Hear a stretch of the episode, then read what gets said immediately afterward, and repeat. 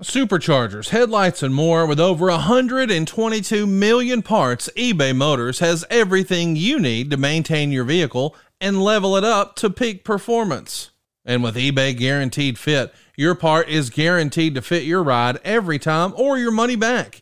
Stay on your A game with all the parts you need at the prices you want. It's easy to bring home huge wins.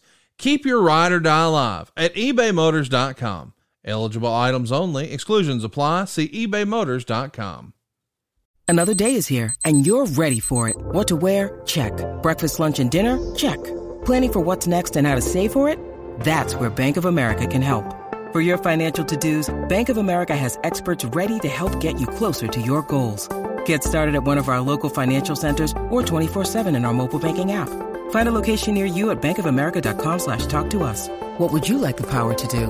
Mobile banking requires downloading the app and is only available for select devices. Message and data rates may apply. Bank of America and a member FDIC.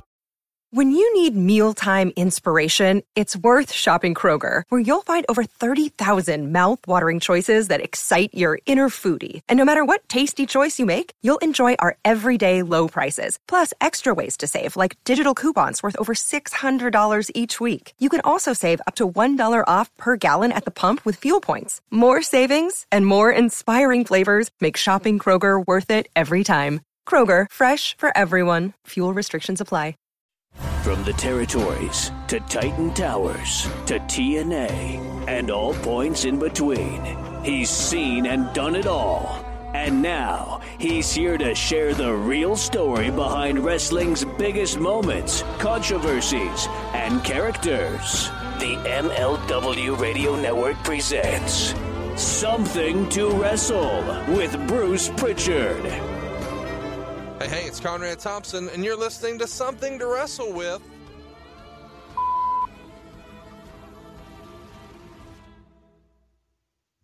It's your show. This is where you talk, Bruce. You know, I was all prepared for a long pause there, and instead I just get a bleep. Well, listen, here's the deal. Uh, I'm in control of ribs on the show. Uh, you were in control once upon a time, but since I'm the one with the recording device here, uh, I get, I guess, what we'll call final edits, and uh, ribs still rule. Uh, Bruce, let's put a bow on last week's episode. Uh, what won the poll uh, the year, the week before was Mr. Perfect, and then we kind of took a week off and did just rapid fire Q and A from our listeners, and we did it right there on Twitter. We called the show hashtag Love to Know. What was the feedback you got from last week's show, Bruce? Well, feedback from me personally was I loved it because I didn't have to prepare. It was great. You didn't have to prepare. You just hit me rapid fire questions and I hit you back rapid fire answers.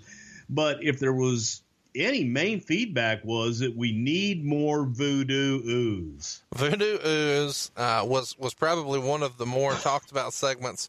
Uh, also, really really popular was me getting tickled with Vince saying I wouldn't be on TV if I was dead, which I still think is amazing.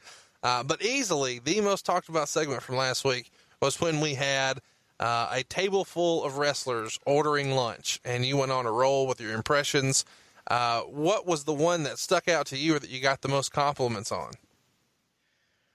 Piper, believe it or not. I, I, that shocked me that the majority of feedback I got was people loved the Piper one. I, I played it for a, a mutual friend of ours who's in the business over the weekend, and uh, he was on me all night about. I just don't understand. How does anybody give a shit about brother love and the mortgage guy on a podcast? I don't even have guests. And I played that clip for him, and he listened to it all the way through, and he put it down on the chicken salad recipe and said, "Okay, I get it."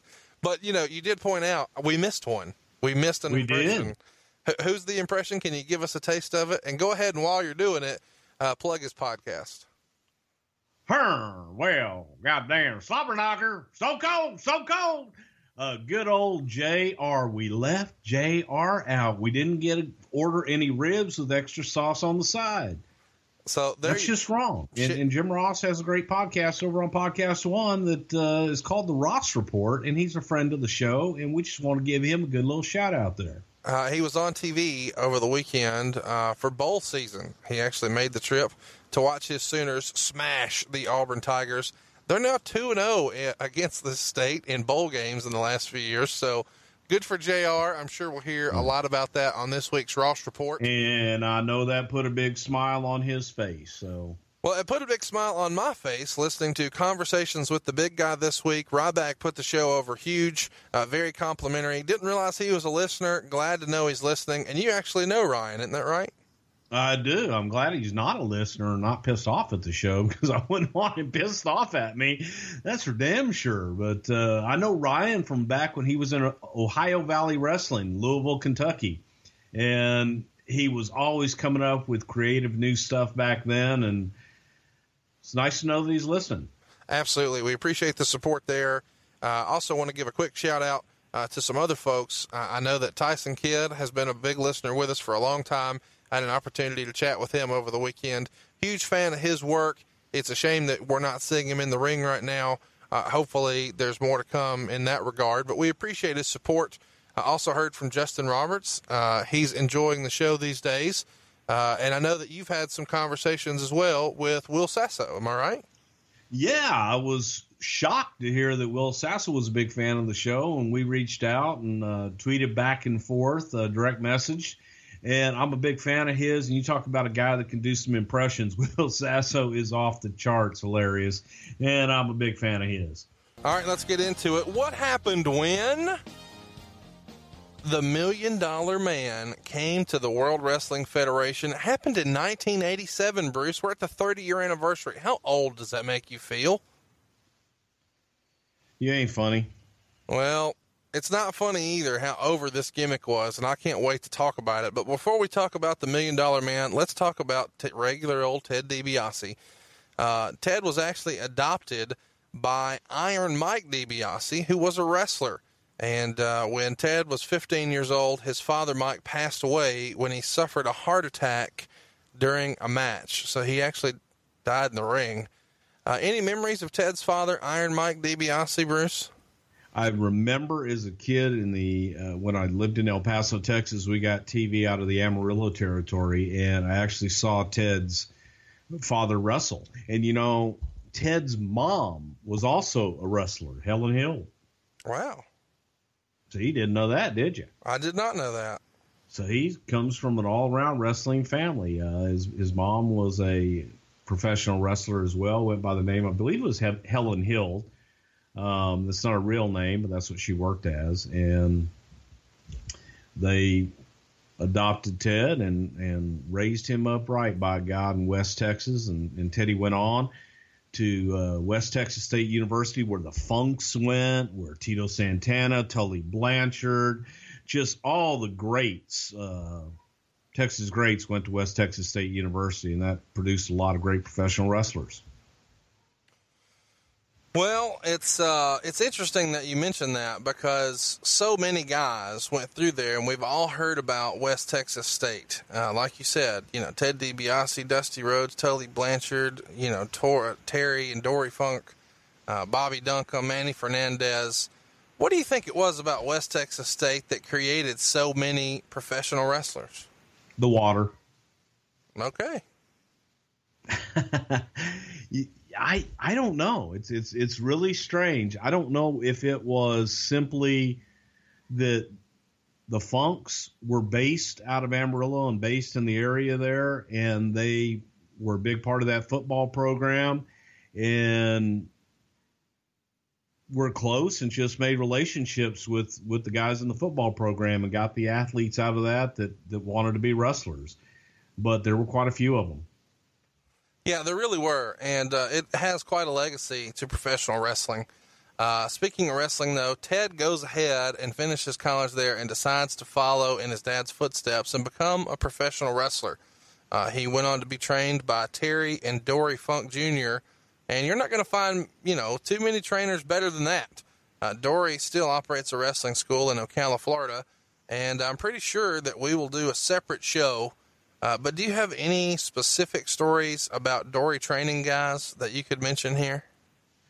Well, Dory, in his later years, when he would come up to the WWE and do what we called the Funkin' Dojo, which Dory would come up for a week or two, and we would bring in guys from all over the world to come to the studios, come to the where we called it the warehouse where we had a ring set up. And Dory and my brother Tom would take guys and train them for a couple weeks, and we would get to see them up close and personal to see what guys had. We would kind of raid independents and bring top independent wrestlers from all over the world and have them come in and let Dory and Tom play with them for a couple weeks. Uh, Ted actually makes his in-ring debut as a referee, and this happens in June of '74, right there in the Amarillo territory. Uh, not long after that, he moves on to Bill Watts Mid South promotion, uh, where he works his first year as a wrestler from the summer of '85 until the summer of '76.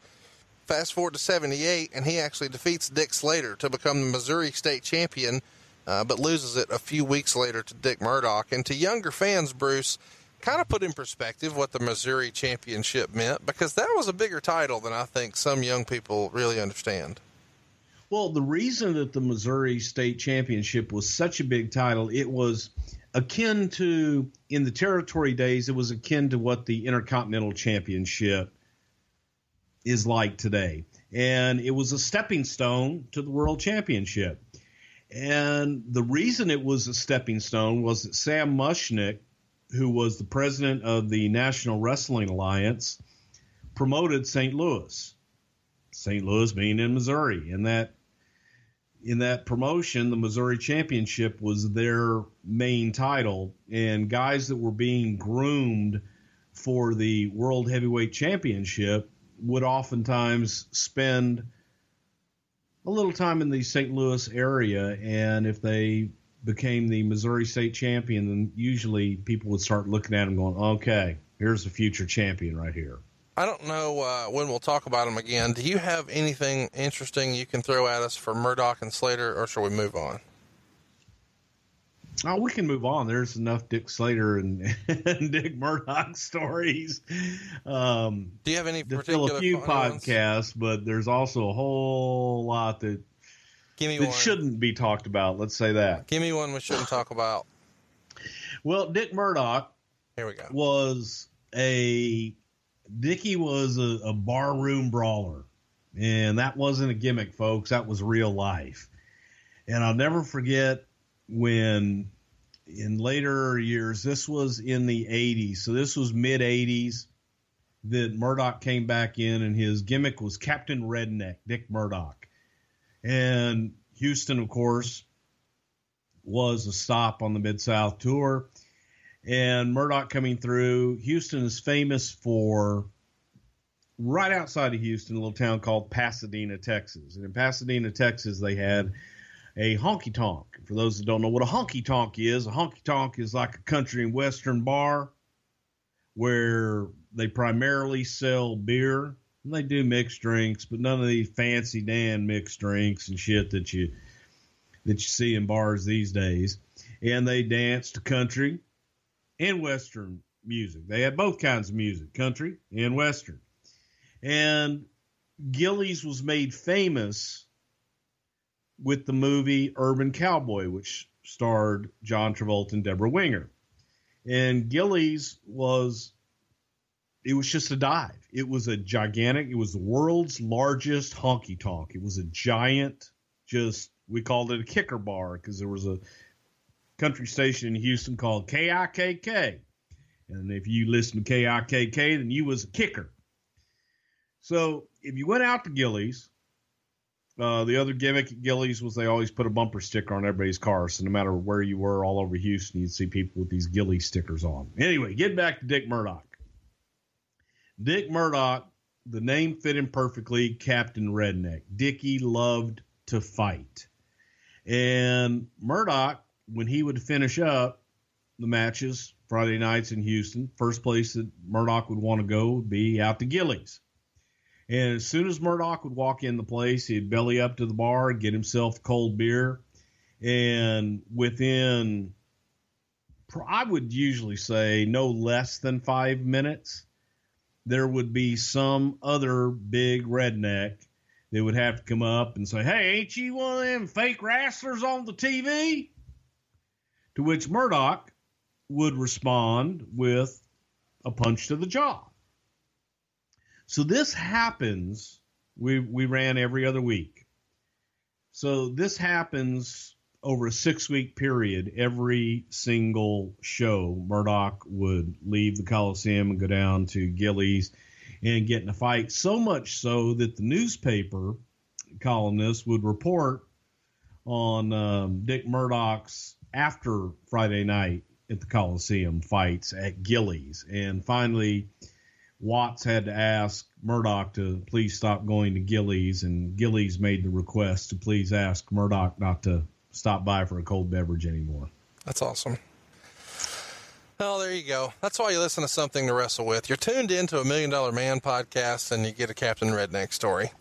Uh, Ted goes on to have a short run in the WWF in 1979 uh, when he became the first ever North American champion. He ends up losing the title uh, to Pat Patterson, who then merged that title with the South African Championship and later became the very first Intercontinental Champion after that grueling tournament we've talked about before in Rio de Janeiro, which, as we all know, was a shoot and had him hanging off from the rafters. Damn right. Uh, a little bit of wrestling history here, a little trivia for you. Who was Hulk Hogan's first ever opponent in Madison Square Garden? And Hulk is working as a heel. Theodore DiBiase. On December 12th, 1979. I find that fascinating, consider that 10 years later, when they would cross paths, it was totally different for both of these guys. Uh, after leaving the WWF, Ted goes on to work in Georgia and some other territories. He wrestled all the big names at the time Ric Flair, Paul Orndorff, the One Man Gang, the Fabulous Freebirds. Uh, there's lots of big names on that list. What, what, what of those sticks out the most to you about his feuds in that early 80s era? Probably Ted stuff with Dick Slater at the time because in Georgia at that time you, you had DiBiase, you had Slater, and Ted was that white meat baby face. He was a traditional get fired up, slap the mat, mess his hair up, and make that fiery comeback. And uh, Slater was just an old fashioned methodical heel. And they were perfectly matched, both just great, great workers. And during that time, I would I would have to say that DiBiase and Slater were were two of the best, and and they hooked them up in Georgia. Yeah, they really did. And uh, if you haven't seen any of uh, DiBiase's early stuff, it's worth throwing in your Google machine because there is stuff out there that is worth looking at for sure. Uh, he goes back to Mid South in 1980 and stays there until he goes to the WWF in 87. Uh, he does do some time in All Japan in 83, and he wins the uh, NWA United National Championship in a tournament on October 13th by defeating Jerry Lawler by forfeit. Uh, DiBiase lost the title to Doot Doot Doot. Um, what are your memories of old Doot Doot Doot as a wrestler? We've never talked about that. Back in '82, he was Pro Wrestling Illustrated's most hated wrestler. Um, your your memories of Doot Doot Doot as a performer? Most most hated by the boys or by the fans? Listen or by to the, you. Listen to you. Doot, doot, doot. He knows I love him, damn it. Well, Michael Hayes had a mouth on him, still does have a mouth on him. And Michael, if you were to do a wrestling clinic and try to explain to people how to talk the people into the building, you would have Michael Hayes teach that class. Because Michael would talk the people into the building. Michael's prom Michael always had from the day that he started in the business a money promo. If he was going to talk, by God, he was going to sell tickets and he was going to put asses in seats. And he did it from the very first day that he started. So Michael had the gift of gab. Michael wasn't the greatest worker in the world, but he didn't have to be because he had Terry Bam Bam Gordy and Buddy Roberts on his side. All Michael had to do was run his mouth, get people in the building, and take a hell of an ass whooping. But he wasn't bad by any stretch of the imagination either. No, but he would say, "Hey, I, I wasn't the best, but I didn't have to be." So it is what it is. Uh, switching gears back to DiBiase, uh, I, I'm trying to kind of paint a picture here, talking about all these different territories and these titles. Uh, but specifically, I want to talk a good deal about All Japan Uh, he goes on to win some tag belts with Stan Hansen there, and they hold him for nearly two years. Uh, and and guys were notorious in the '80s for whenever they could taking uh, frequent tours of Japan, and they had a much different working style than American wrestling did. And DiBiase has often said that Terry Funk used to tell him, uh, "In America, you're thinking work and trying to make it look like a shoot, but in Japan, you're thinking shoot and trying to make it look like a work." Um, could you kind of explain the difference in the styles to maybe someone who doesn't understand what Japanese wrestling was like in the 80s compared to here in America? Well, I would have to say Japanese wrestling for an American um, was, first of all, it was great pay, but going over there, you're for the most part usually being brought in as a heel. So in in Japan, the Americans were the the dastardly evil heels. I mean, after all, we blew up their country. So for guys that were baby faces in the states, it was a different world and a whole different style when they went to Japan because they're they're not being cheered, they're not working a baby face style. And the Japanese were very into shoot style or I guess strong style, whatever the fuck they call it, but they beat the shit out of each other. Yeah. And where in in the states here you are, and as Terry eloquently said, you try to work and and take care of your opponent, make it look like it hurts like hell, but it doesn't actually. Over there, it hurt like hell and didn't always look that great, but they beat the shit out of each other. So it's just a completely different mindset, but the money was good and it would give you a break and, and kind of rest you up from the time wherever you're working back in the States. And DiBiase, it's one of those stories of right place, right time, and timing being everything. Because Stan Hansen and Bruiser Brody were the big tag team for all Japan. Right. And Brody left and went to work for Inoki. So when he did that, left Hansen without a partner. And Hansen needed a partner, and DiBiase was right place, right time, and he got the nod. I mean, really think about that. You're replacing Brody in Japan. I mean, I'm trying to really lay the groundwork here so you can appreciate what people think of DiBiase as a performer. Let's talk about Watts and Mid South a little bit. Uh, the North American title there was his four times. Um, he defeated Mike George, Paul Orndorff, uh, Junkyard Dog, and Brad Armstrong for those opportunities. His business with Junkyard Dog was huge. Uh, they worked as a tag team uh, that Ted referred to as kind of salt and pepper.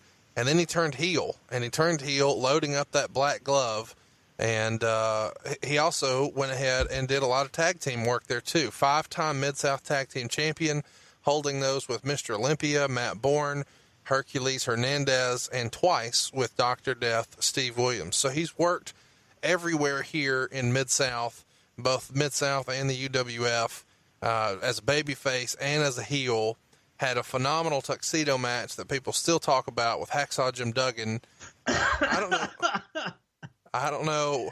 Well, go ahead. Uh, Are you criticizing the phenomenal? No, it was phenomenal. Why was it It's- phenomenal? But tell if you haven't seen it, why would people say it's phenomenal? You know what I'm talking about. Well, here's the thing.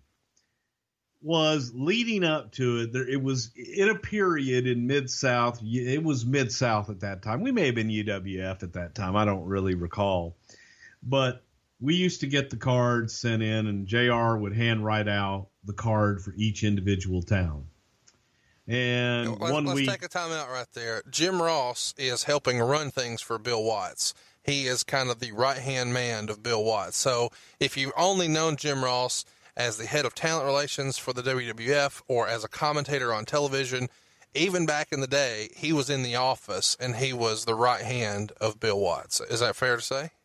That's very fair to say, and, and you, it's also fair to say that uh, Jim Ross stuck his neck out for me and helped get me in the office with Bill Watts. I was already in the office in Houston with Paul Boesch, but Jim helped me a great deal getting me on air uh, with Mid South UWF as a uh, interviewer and ring announcer and different things on national television, and also helping out uh, with the TV and different things uh, with UWF.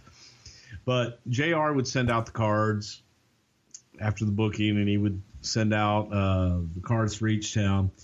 And DiBiase and Duggan. This Mother's Day and Father's Day, look no further for the perfect gift than paintyourlife.com. It's worked for me every time. And when I say every time, I mean it. I've used paintyourlife.com to bring tears to the eyes of my mom, my dad, even my father in law. And right now, I'm ordering one for my mother in law, all from paintyourlife.com. My mother in law's life is her dog, Missy. And this year, my wife and I knew exactly what to get my mother in law for Mother's Day a painting of Missy. It really is that simple, too. All we needed was a, a picture from our phone. Boom, we're up and running. You see, paintyourlife.com can really create a hand painted portrait to fit almost any budget. And it's the perfect gift for your mother, your father, or both. I've used it, as I said, on almost every person in my life. I've given these to my wife. I've given it to my cousin, my mom, my dad, my father in law. If I'm looking to give a truly meaningful, personable gift, I know the paintyourlife.com has my back. And they're going to make it easy. You can go ahead and start the entire process in less than five minutes. And what's really cool about paintyourlife.com is they can even combine photos. Maybe you want to put two people who never met in one of your favorite vacation spots. You can do that. Just upload the photos. Bam, you're good to go. Maybe grandpa never got to meet his grandson. With paintyourlife.com, that can become a reality. You can put people and places together, even if they've never been there. You pick the artist, you pick the medium. Do you want oil, acrylic, watercolor, charcoal? You can even go ahead and pick out an awesome frame. The whole process to get started, as I said, takes less than five minutes, and you can actually get your painting in as little as two weeks. But you work hand in hand with the artist to get every detail perfect. If you're looking to get those waterworks going, to have your mom or your dad tear that paper and just almost be overcome with emotion, that's what I got. And I've never gotten that reaction to a gift card.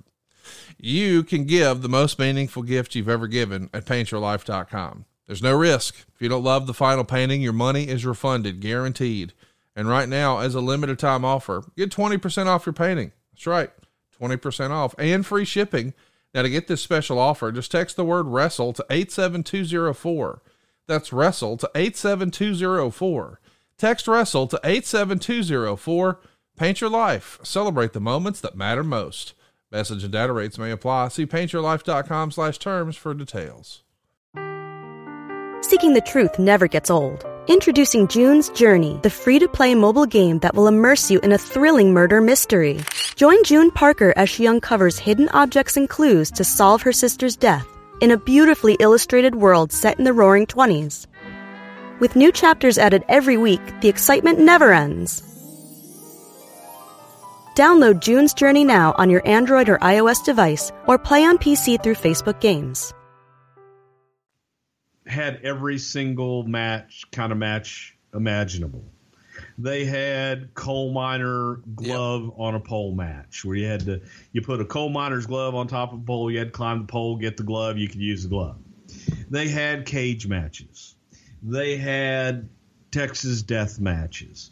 They had no DQ, no count out, fucking set your balls on fire match. They had every kind of match you could possibly imagine and we were actually sitting in Houston thinking, Jesus Christ, what the hell is left to do? There, there's nothing left to do with Duggan and DiBiase. You know, of course, we had the loser leave town when it's time for Teddy to go make his Japan trip. And sure enough, the envelope was sent in FedEx, and we open it up, and it's Duggan versus DiBiase in a cage. Loser leave town. Coal miner's glove on a pole. No DQ, no count out, obviously, because you're in a cage, but all this shit's laid out. And the last thing was both men will be wearing tuxedos and the loser gets painted yellow. So you have every fucking gimmick in the world in one match because they had already done all of them up to that point. So let's just throw them all in one one fucking match and have that go around the horn. So it was it was uh it was a joke, but it was reality. it, it really, actually happened. And it's out there. It's on the Mid South DVD uh, that was released in September of 2013. Jim Ross did commentary for it. Uh, another shout out to our good buddy JR, good old JR, uh, does commentary on that match. And it was the first time I saw it, and there was lots of hype online that man, these guys beat the shit out of each other. You got to check it out. And I'm like, I don't know about that, whatever. And then you watch it and you're like, okay, this is different than what I thought. Uh, now, when you're mentioning all this stuff, you know, coal miner's glove in a cage, tuxedo, blah, blah, blah. Uh, Ted DiBiase has credited the business being on fire for a year or so to Dundee as Booker. But he also says that the reason Mid South got in the shape they were in is because Dundee just hot shot the Booker. territory. Correct. So, uh, you know, uh, he says that he knew the writing was on the wall when he saw they were hot shotting everything because they had been doing good, consistent business when it was just Watts. But when Dundee's brought in and they start doing all this Memphis type stuff where it's gimmick, gimmick, gimmick, gimmick, gimmick, gimmick, gimmick, eventually there's nowhere else to go. That is correct. Uh, we follow that uh, strategy here on the show, which is why we don't do Vince McMahon one week, Austin the next week, the invasion the next week, the Rock the next week. What are we going to do in two months? We'll be done. So we stretch that a little bit and we talk for two or three damn hours about the Million Dollar Man. Um, so while this is all going on, and this feels like a good time to talk about it, there's lots of talk about what will DiBiase do. Um, there were rumors at the time that DiBiase was being groomed to be NWA World Champion, and I don't know how much of that you heard, how much of that was rumor and innuendo. But even Ric Flair would say he's probably the best wrestler he never lost it to. Uh, do you think that DiBiase was ever in serious consideration, or did Ric politically have a fence around it at that time? I don't know if Ric politically had a fence around it at that time. They, you know, they were switching off him and Dusty, and um, nah. But it was it was Crockett controlled. Jim Crockett controlled the championship at that time, and Crockett's guy was Flair. So Crockett controlled it. Dusty was the booker, and DiBiase wasn't a Crockett guy. So when you you backtrack and you look at the UWF and, and in, in all of this, you have to take into consideration it was during a time that Bill Watts was looking to sell the UWF, uh, the territory and he had just opened up beautiful offices in Dallas, Texas, and so on and so forth. And he ends up making a deal with Jim Crockett to sell the UWF to Crockett. And in doing so, there was, and this is a whole nother show, man, uh, talking about that deal. But I was there for a lot of that. And there were just a lot of assumptions made and there were a lot of questions, but the questions never really got answered. Like guys that were working for Bill Watts, if if Jim Crockett now he has bought the territory, is Crockett going to honor my contract? Is am I still going to get paid the same? Am I still going to be used? Um, just there were a lot of questions and not a whole lot of answers forthcoming. Well, as all this is is taking place, I'm working in the Houston office. I'm also uh, doing UWF TV, and DiBiase is in Japan. So Ted Ted is in Japan where all this shit's going on, and he doesn't he doesn't know what's what's happening. He's he's hearing everything long distance. Well, in the middle of all this shit, I'm talking to Vince McMahon about what's going to happen with me. So Crockett buys territory. I call Vince that day from Louisiana, and I say, "Hey, here's what's happening here. I was not a big fan of Jim Crockett and Why? did not why I had worked I had worked with him uh, in some Superdome shows and some other things over the years, and he just was very aloof to me, and I didn't care for him. It was it was kind of like oil and water. Let me ask you this: When you say he was aloof to me, do you Aloof. mean he was aloof to you personally, or you found his demeanor in general to everyone to be aloof based on your observation? Both. Okay. both. And he was one of those guys that if they didn't know who you were, could treat you like a piece of shit. And then once somebody would say, "Oh, hey, this is so and so. He's a good guy. Oh, hey, buddy, how you doing?" And You found him to be disingenuous. that's a perfect word. Okay. So I didn't have any desire to work for Jim Crockett. So I had made my calls and, and I was going to go to work for Vince. Vince and I kind of had a understanding on the phone that I would go to work for him and he got me up to Connecticut. And this whole time, DiBiase's in Japan. Now let me ask you this: Ted has said that when he knew, because you were pretty good buddies with him, even back to the Houston days, um, he's seeing that hey, this is coming to an end here.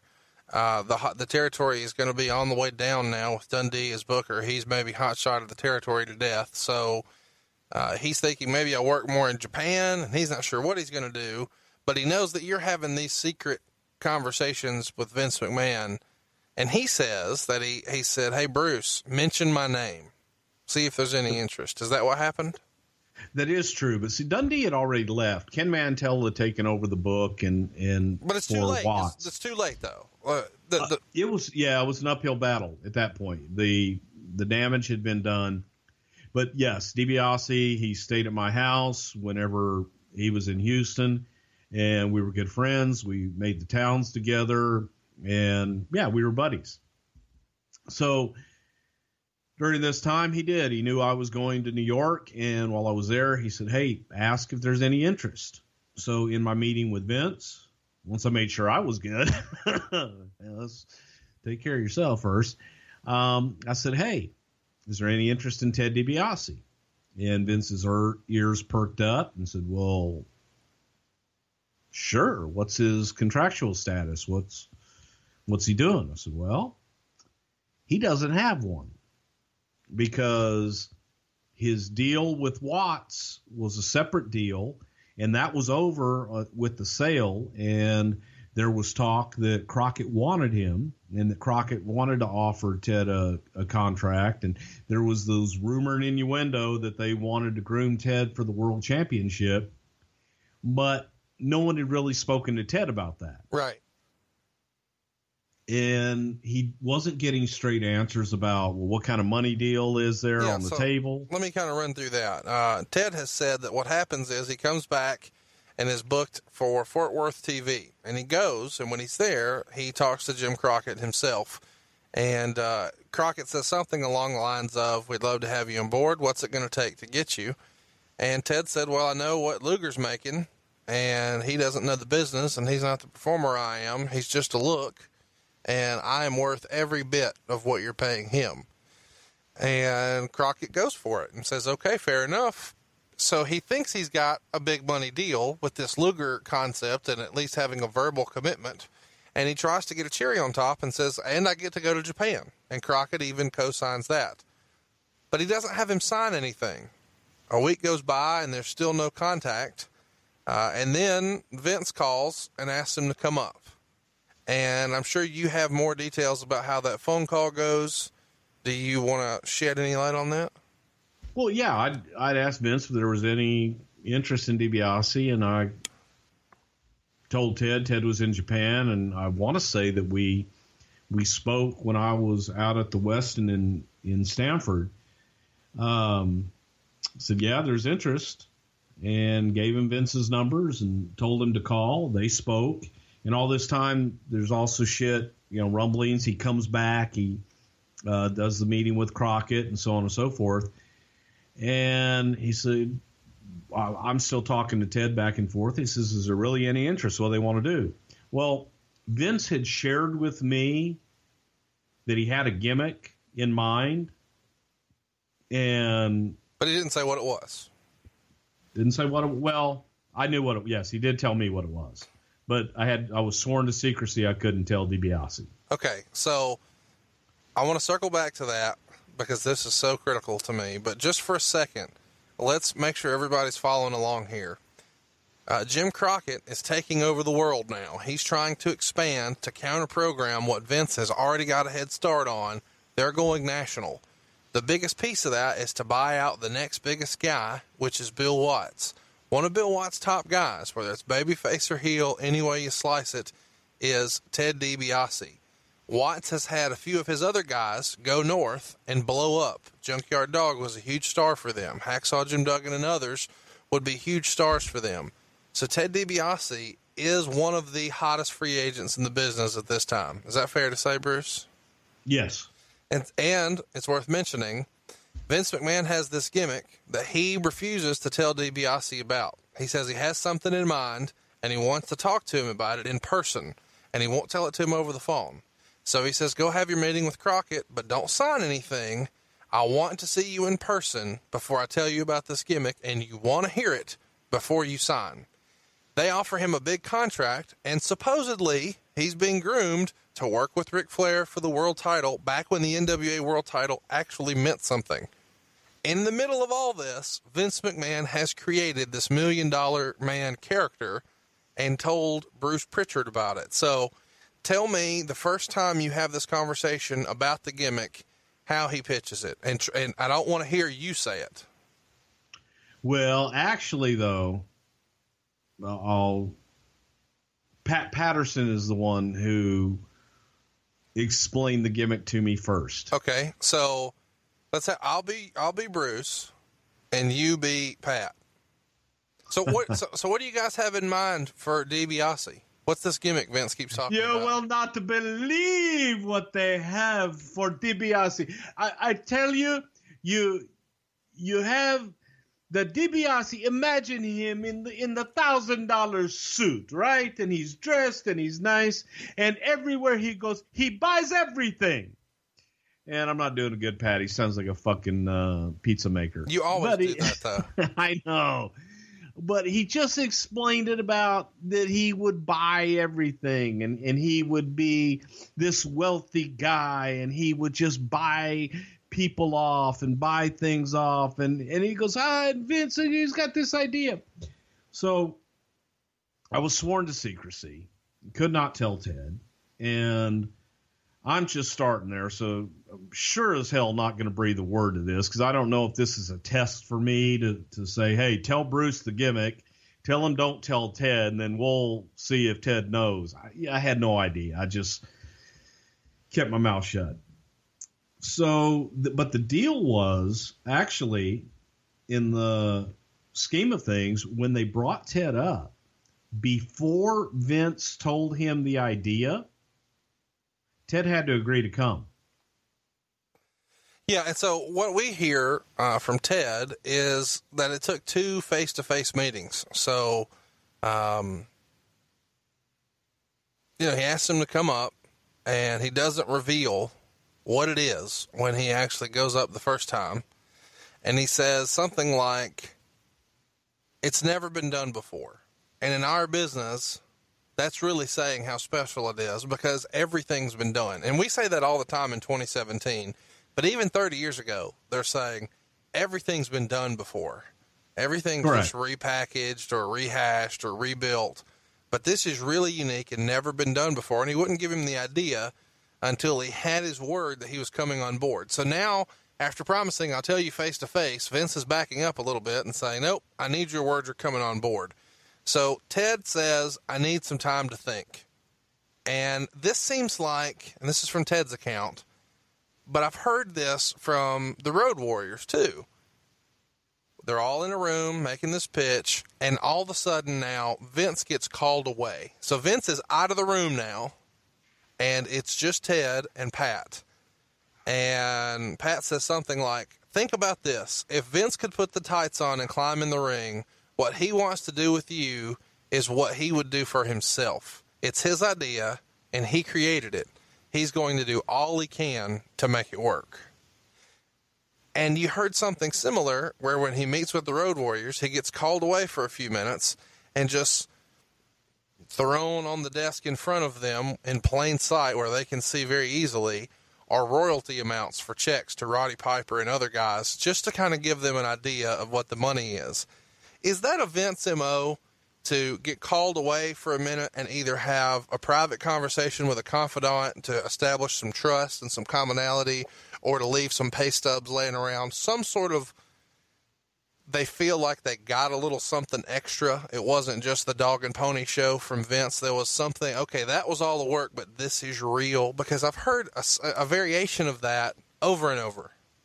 Mother's Day is around the corner. Find the perfect gift for the mom in your life with a stunning piece of jewelry from Blue Nile. From timeless pearls to dazzling gemstones, Blue Nile has something she'll adore. Need it fast? Most items can ship overnight. Plus, enjoy guaranteed free shipping and returns. Don't miss our special Mother's Day deals. Save big on the season's most beautiful trends. For a limited time, get up to 50% off by going to Bluenile.com.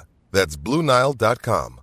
Afford Anything talks about how to avoid common pitfalls, how to refine your mental models, and how to think about how to think. Paula, while certainly you can mess up on a million dollars a year, it is far less likely than it is on $30,000 a year. Right. I would meet wonderful people that were struggling with a budget that was super tight. It was 100% you need to make more money. Make smarter choices and build a better life. Afford anything wherever you listen.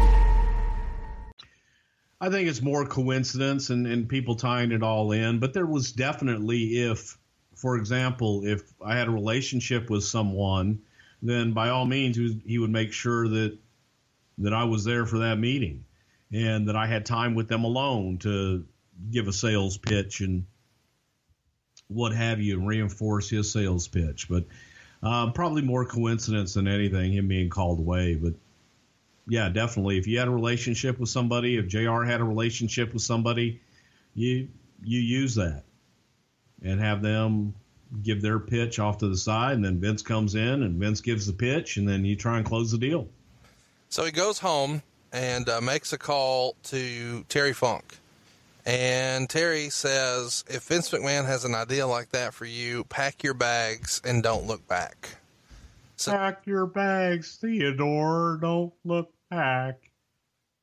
Uh, so his wife makes the second trip with him and this time it's the full dog and pony show.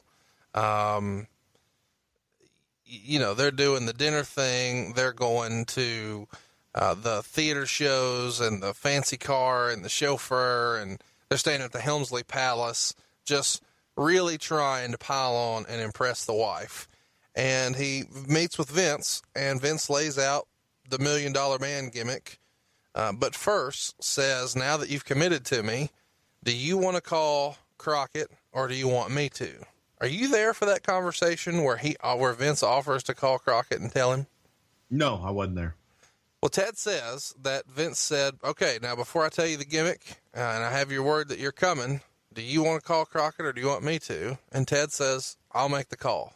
So Ted makes the call right then, and once Vince knows for sure he's just given his notice, then he tells him about the million dollar man gimmick. Ted is super excited about it. Uh, tells his wife, pinch me. And all these years later, he still credits Vince McMahon with giving him the biggest break of his career and treating him better than any promoter ever. Uh, before we get into some of the specifics, let's just gloss over this. Do you remember ever seeing any jealousy from any of the other boys with the way Million Dollar Man had to kind of live the gimmick. So where some of the other guys are piling in the cars, he's got a limo. I tell you, it's funny. We all expected that, and I dare say Ted expected that. But I didn't see it. I think Ted was one of those talents that everyone else respected and they looked up to, and it wasn't some green guy with no experience that has a look or has something that all of a sudden just got this great gimmick. Ted was a second generation wrestler who had worked his way up through the ranks, who deserved everything he got. and was in a position to finally reap the rewards. And I think for the most part, people respected him and said, you know what? Goddamn, he deserves it. You know, Hogan deserves it. DiBiase deserves it. So let's talk about that. Uh, he mentioned you mentioned Hogan. DiBiase puts over that when he first sees Hogan here, uh, Hogan makes some sort of remark to him in the back. Hey, time for me to pay you back because he remembered how Ted had carried him to a good match at MSG in '79, and obviously when he's coming into the WWF in '87, Hogan's on top in a big way. They're in different worlds but he he thinks it means uh, that it meant a lot to him, Ted. I mean, that Hogan would go out of his way to come over and and say something like that. What was your perception of the way DiBiase would be brought in? Was the was the plan all along before he actually makes the debut? Hey, we're putting him with Hogan right away, or do you remember what some of the preliminary ideas beyond just the character and the vignettes, but as far as a program? There weren't that. It's funny. It was a different time in place. You had when DiBiase came in, you had one big event. That was WrestleMania. Right. That was it. So everything else were programs that would main event in individual live event markets. So a program, if you will, an angle would be something that w- could last six months before you made it all the way around the country with that match. So when they would kind of pair guys up, they did it for that long a term. If you were in the New York market, sometimes you'd have to figure out three different matches to to go around the horn with them. But it was it was different it was different programming at that time. So there wasn't as much thought to that as there was let's get the character over first. And the you know, the initial thought with the vignettes, the million dollar man vignettes, that Joel Watts, you know, Joel Watts was brought in to bring a lot of that to the WWF. And Joel did those first vignettes. We did them, uh, worked with Joel. We did those in Dallas, the very first ones just because here, here's how funny shit was. We shot a lot of those Million Dollar Man vignettes in Dallas because that's where Joel was living at the time. Right. And so he had a lot of connections in Dallas, and so we just shot him in Dallas. Um, instead of doing it in New York or doing it somewhere else, is later on, you know, I would, I didn't do what was convenient. I did what was right for the for the gimmick. But um, let's talk about the vignettes. Um, I think one of the first ones is him riding in the back of a limo, and he's introducing himself and flashing a big stack of hundred dollar bills and talking about all the things he can buy. And then he gets a paper cut on his finger with the money, and has Virgil take him to the emergency room. And the receptionist won't let him see a doctor, so he gives her three hundred bucks to get some attention and then finishes the bit with everybody's got a price for the million dollars man million dollar man was that the first one you remember that is the first one. Yeah, that was the introduction. So, whose idea was the catch? Was the line at the end? That seems like something you guys would have talked about. I know back then there weren't strict scripts like we experience today, but how much of that was freestyling, and was that line pre-planned as like the hook for all these vignettes? The Million Dollar Man. Everybody's got a price for the Million Dollar Man. That was straight from Vince. That was Vince's stuff. That was the Million Dollar Man shtick everybody's got a price for the million dollar man. And later on, uh, because Ted and I were friends, we went way back. Um, I love Ted's laugh, and we incorporated that into it. The and we just would incorporate little things, little Tedisms, and then we, as we got to know Vince more, incorporate, you know, Vinceisms into that. Now, it's worth mentioning he's signing here um, right after you do. So this that's probably what April of '87. I signed in. Uh, well, I went in April of '87, and and Teddy was right there on my heels. Uh, he actually appears um, for the first time on May 15th, 87 at a house show in Houston, Texas. He went to the ring, didn't wrestle, but had a confrontation with the one man gang. It's Houston. It's right after you start. You got to be at that show, right? Yeah, I was definitely there. It was the first Houston wrestling uh, WWF promoted event. We're going to talk about that one day. Who knows when? That maybe when we do a host choice because Houston wrestling's never going back on the fucking bowl. That thing's been slaughtered like more times than Auburn in bowl games. Talk to me about this. What the hell does that mean? Well, a couple of people heard it and they're fired up about it. Roll Tide. Um, do you remember specifically when he makes this debut here? Because I don't think. I mean, obviously, there's no television of this. It's a house show. How's he dressed? Yeah, it was TV. Okay, how's the Million Dollar Man dressed on this show? In a um, A blazer, kind of like a silver and black, silver and black blazer. Yep. Okay. Um, there is video out there of you interviewing DiBiase on the podium. Uh, he had just wrestled a match with Hulk Hogan, and it was count out. Why the hell were you there interviewing? Well, that was back when I was the. That was post. That was post August. Of. I think shit. Um, I was a play-by-play guy in Houston. We we taped all the shows there because part of the deal with Houston and WWF was that we would do a Houston specific television show, and I was doing play-by-play and also the host of the show.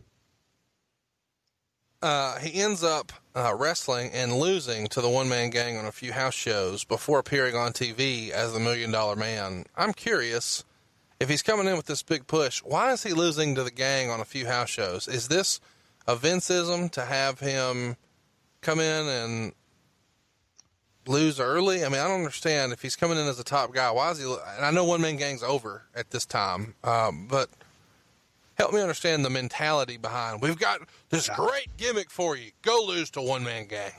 Well, part of it, and I'm guessing at this point because I was not involved in it, and I. Uh, Can I guess? I'm just. Huh? Can I guess? Sure. I would guess, since he's coming in with this gimmick that people perceive as going to have a bunch of heat, let's show the locker room that he's one of the boys. He's not a prima donna. And he obviously gets along good with One Man Gang. They work together in Texas. Let's let him lose to Gang to show everybody that he's not going to be Hogan too. Well, I would I would venture to guess that the markets that they worked were probably traditional either mid south markets or places where DiBiase had been over before as a babyface. Right. So they probably brought him in as a babyface in that role, and Gang was being groomed at that time to go with Hogan. So that's probably that's probably why. So help me understand. You know, we're gonna we're gonna talk about this gimmick a lot uh, because it's one of the most over gimmicks in history. Would you agree with that, Bruce? God, yes. When you hear Vince describe the gimmick, let me hear what that sounds like. I know you told me a minute ago that Patterson was the first one to talk about it, but as you're producing some of these skits, or as you're hearing from um, Vince about the character, I want you to kind of recreate the way Vince would describe this gimmick. Well, hang on. Let me let me let me try and do this a different way. Vince and I at this time are making a lot of trips back and forth from New York to Houston, trying to shore up everything between the WWF and the Houston wrestling office. And Vince has pitched, you know, the Million Dollar Man gimmick. We have started to produce the vignettes, what have you. And have I told have I told the story about No, uh, the guy no. smoking in first class on the show yet? No, you have not. Okay. Then let me let me tell it to you that way. Yeah, That do it. where the light bulb went off on me and I truly got the million dollar man and the whole feeling behind it. So we this is back 1987. There was still smoking on planes. The first class section sometimes would only be the first row or be two rows. The first row would be non smoking, the second row would be smoking. So go figure.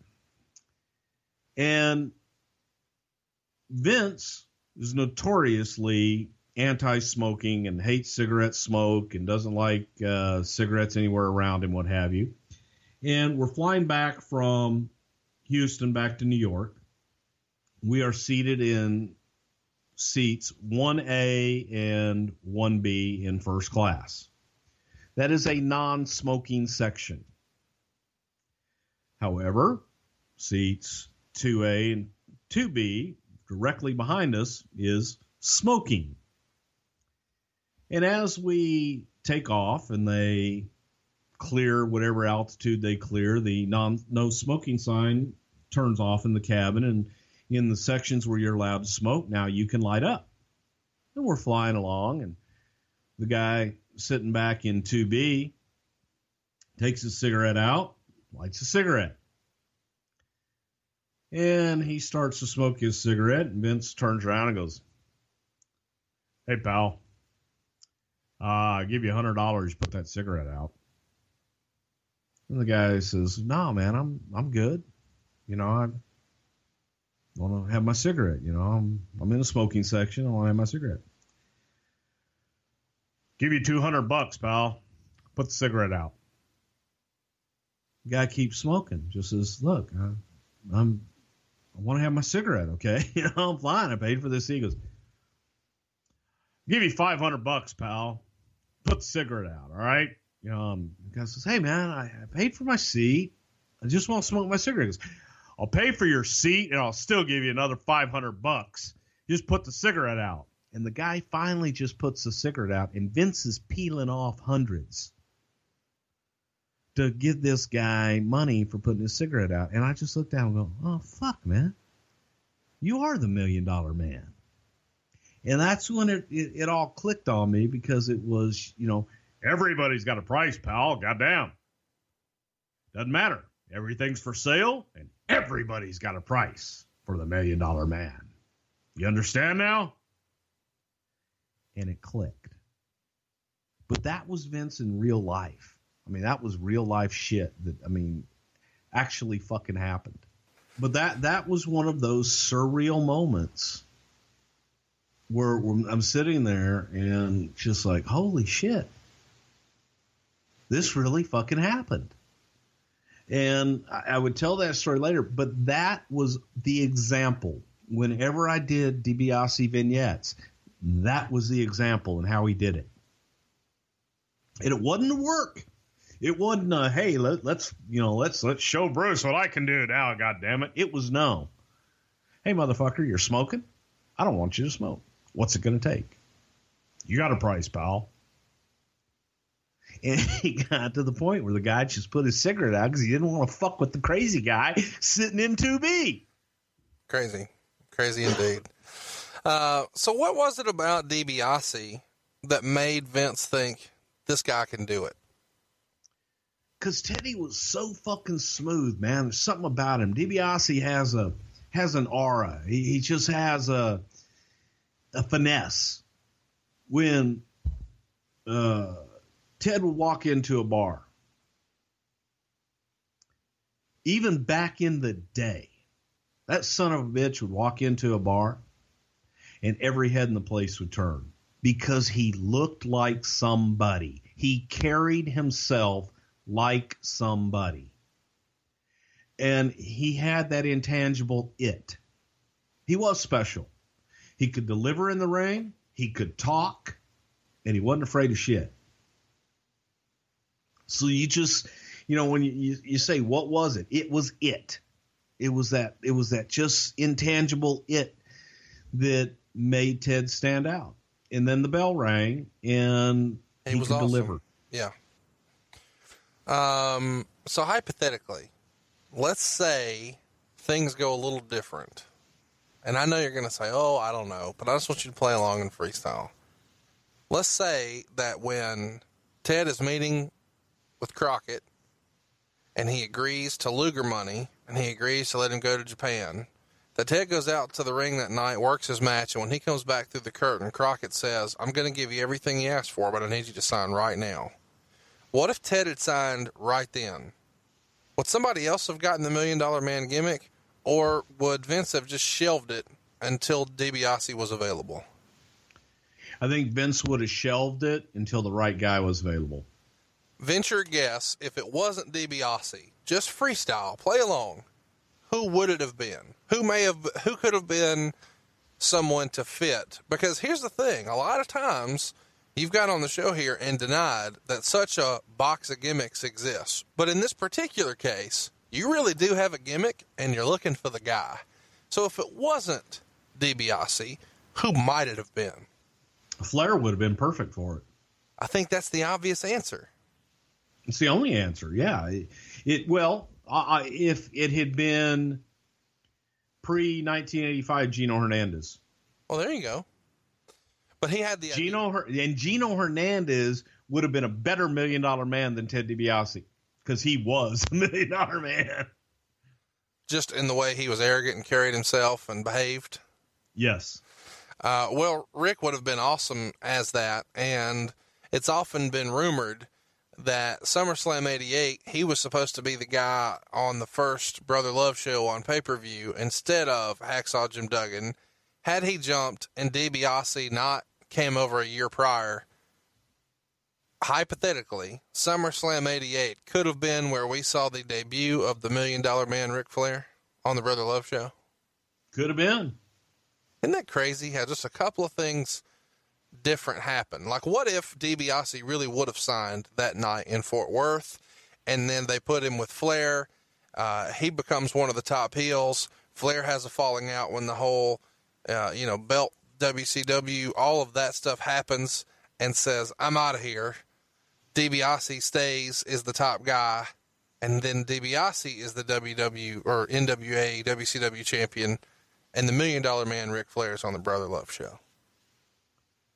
What a crazy world! But then I wouldn't have had my buddy to to hang out with me and travel with me in my early days in WWF because DiBiase and I just moved from one place to another, and he was my traveling buddy up there too. So DiBiase liked to party once upon a time. Wait, yeah. Um, I mean, it's not a secret now. Ted's told his story all over the place. Ted was a lot of fun. I had a black day. Back in the day, Ted DiBiase and Brother Love knew how to have a good time. Um, I know you're laughing at that, going, "Fuck, you're boring as hell now." Oh, you are. People don't believe how boring you and I are in real life sometimes. Let's talk about some of the other skits, and then we're going to talk about something everybody wants to talk about. Uh, one of the other skits was uh, he buys his way into a public pool by bribing the manager to kick all the kids out and uh, he kicks all the kids out, and then he's got the pool all to himself. Did you shoot that in Dallas as well? Yes, we did. Uh, any memories about shooting that skit or the emergency room visit? The it's funny. I didn't. I remember the paper cut in the limousine. I don't remember the emergency room itself, but I I remember vividly the swimming pool, the public swimming pool deal. We actually shot that at a public swimming pool, obviously but the little kids up against the fence, that was just priceless. I remember afterwards, we're sitting there and I'm looking at Joel and I said, you know, for a guy with all this money, everybody's got a price. You'd thought that he might have picked a nicer fucking pool than this piece of shit. I was thinking the same thing watching that. Like, I mean, who's swimming in that? Uh, he buys his way into a restaurant. He goes into a restaurant. There's no reservation. Uh, hands the guy some money, takes somebody's table, has a table right away. That feels like a Vince McMahon move. He taught Vince McMahon taught me that move, as a matter of fact. It still works in 2017. Goddamn, pal, go duke the fucking Maitre D. What do you got on you? That's not gonna get it. God damn, here. And slip me a hundred, and we'd get a table. But Vince taught me how to do that too. Uh, those guys pay attention to watches too. Um, he buys his way into the honeymoon suite at a booked hotel. Uh, anything stick out to you about the restaurant or the booked hotel? Any little funny anecdotes you could pitch us about those two? The the girl that played the part of the uh, bride in the honeymoon suite, we didn't smarten her up to a lot, other than you know that's going to happen. And in one of she just thought, said to DiBiase, "Go, God, what an asshole. And we thought, okay, great. This is going to work. Absolutely. You know, it was good times. Any other We vignettes? shot, we shot that at the Embassy Suites in Dallas. Is it still there now? It is. Um, yes, it is, and it's still the. I don't know if it's Embassy Suites, maybe another suite hotel, but it was the big pink Embassy Suites there in Dallas. Uh, any other vignettes uh, stick out to you that maybe we missed? Ooh. Um. Well, the the crazy thing about it is, is when Ted came in and we started having his TV matches and and he started wrestling on TV. The reaction wasn't one of heat, and they didn't hate him. We we did shit in the arenas where you'd have people come up and, and kiss his feet. Uh, Rob Van Dam is a fan. Yeah, so let's actually let's mention got that. in and kicks his feet. You're getting uh, people to participate in silly stuff. Um, the most famous one is when you guys uh, had a small black child onto. well, the okay, but hang on because because I want to get to why we did that. Yes. Because we were doing it with real people and taking people out of the crowd and having them do shit and they would do things and Ted would pay them. Well, after a while they start cheering DiBiase. Why not? He's given people money. Well, there you go. So it's like everybody's got a price for the million dollar man. Well, fuck yeah. Hey, here's my price. Okay, here you go. So he's paying people off. And the the psychology of it was really simple. What's there to hate? Right. That's when we came up with the thing for the kid and the basketball. Whose idea what was that? if what if he doesn't pay off? What if they do what he says he's going to do? Or, or, or they do what he asks them to do, or he fucks them out of it somehow. Then they're going to hate him. And what if he does it to a kid? The senseless little kid. So the thought was, hey, it's not just enough to humiliate them because people are still cheering; they're still in. They're So- still getting paid. Yeah, so we've got to we've got to screw him out of it. So we're not only now does he have a bunch of cash and likes to humiliate people, um, but he's a dick too. He's greedy and and and he's he's a liar and he's a cheat and he's a thief and blah blah blah. We we forgot the simplest ingredient of an asshole heel. They lie, they cheat, they steal. Right. So the the time came and we came up with the deal for the basketball, and I want to say all this came out of Vince's head because he's warped. And the idea, you know, is Teddy's doing this thing, No, and no, no, like, no, no. I'm gonna need to hear Vince pitch this idea. In my head, he calls you at two in the morning and says, "God damn, pal, I got it." well, no, we're, we're sitting there, like, Teddy, here's what we're gonna do. Pick a kid out. We get a nice little, nice little kid, innocent looking, about I don't know, five, six, eight years old. Eh, you know, uh, it doesn't matter. And you get him up. Find the cutest little bastard you can find. And all he's got to do is bounce a basketball ten times. And you show him, you let him practice, make sure he can do it. And we count along. And he gets one, two, three, four, five, six, seven, and the whole crowd's behind him. And you get to eight, nine, and whoops! You kick the ball out from under his hands. Well, what happens when you don't do the job? You don't get the money. and we're all like oh, going, that's fucking great, man. and when he did it, and obviously the little kid doesn't know, kid thinks he's gonna get five hundred dollars for bouncing a ball. Fuck, he does that every day. Right. And he gets nine. Teddy kicks the ball. Whoops. Well, kid, you know what they say: you don't do the job, you don't get the money. And the little kid starts crying, man. He gets down off and goes to, runs to his mom. So the kid was And- not a plant. Oh, 100% not a plant. And the kid did not, nobody went and paid him after the fact. Who said, well, okay, what?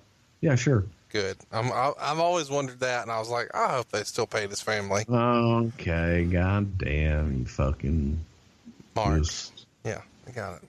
Yes, we paid the little kid afterwards. That's good But it was it was classic, man. He was crying, and little tears down his little face, and mom was just so disgusted with us. How can you do that? Like he's a heel. He's a heel.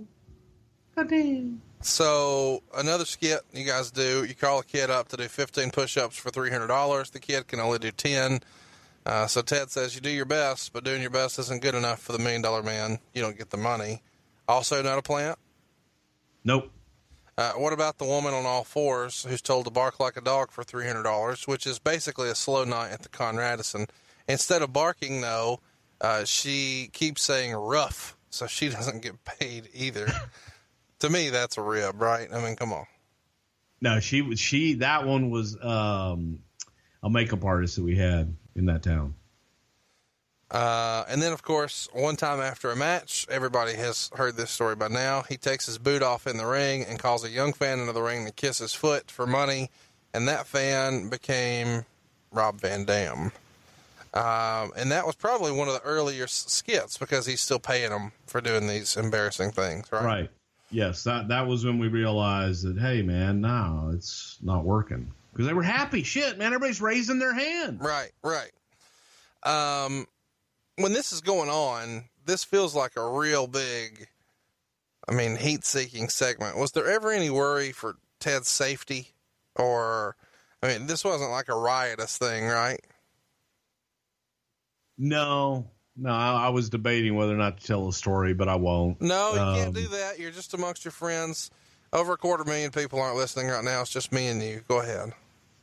Well, no, and and and again, keep in mind this was um, this was not obviously not factual or anything like that. It was it was one of those crazy surreal moments. We were doing media, and it was just myself, Ted, and Virgil.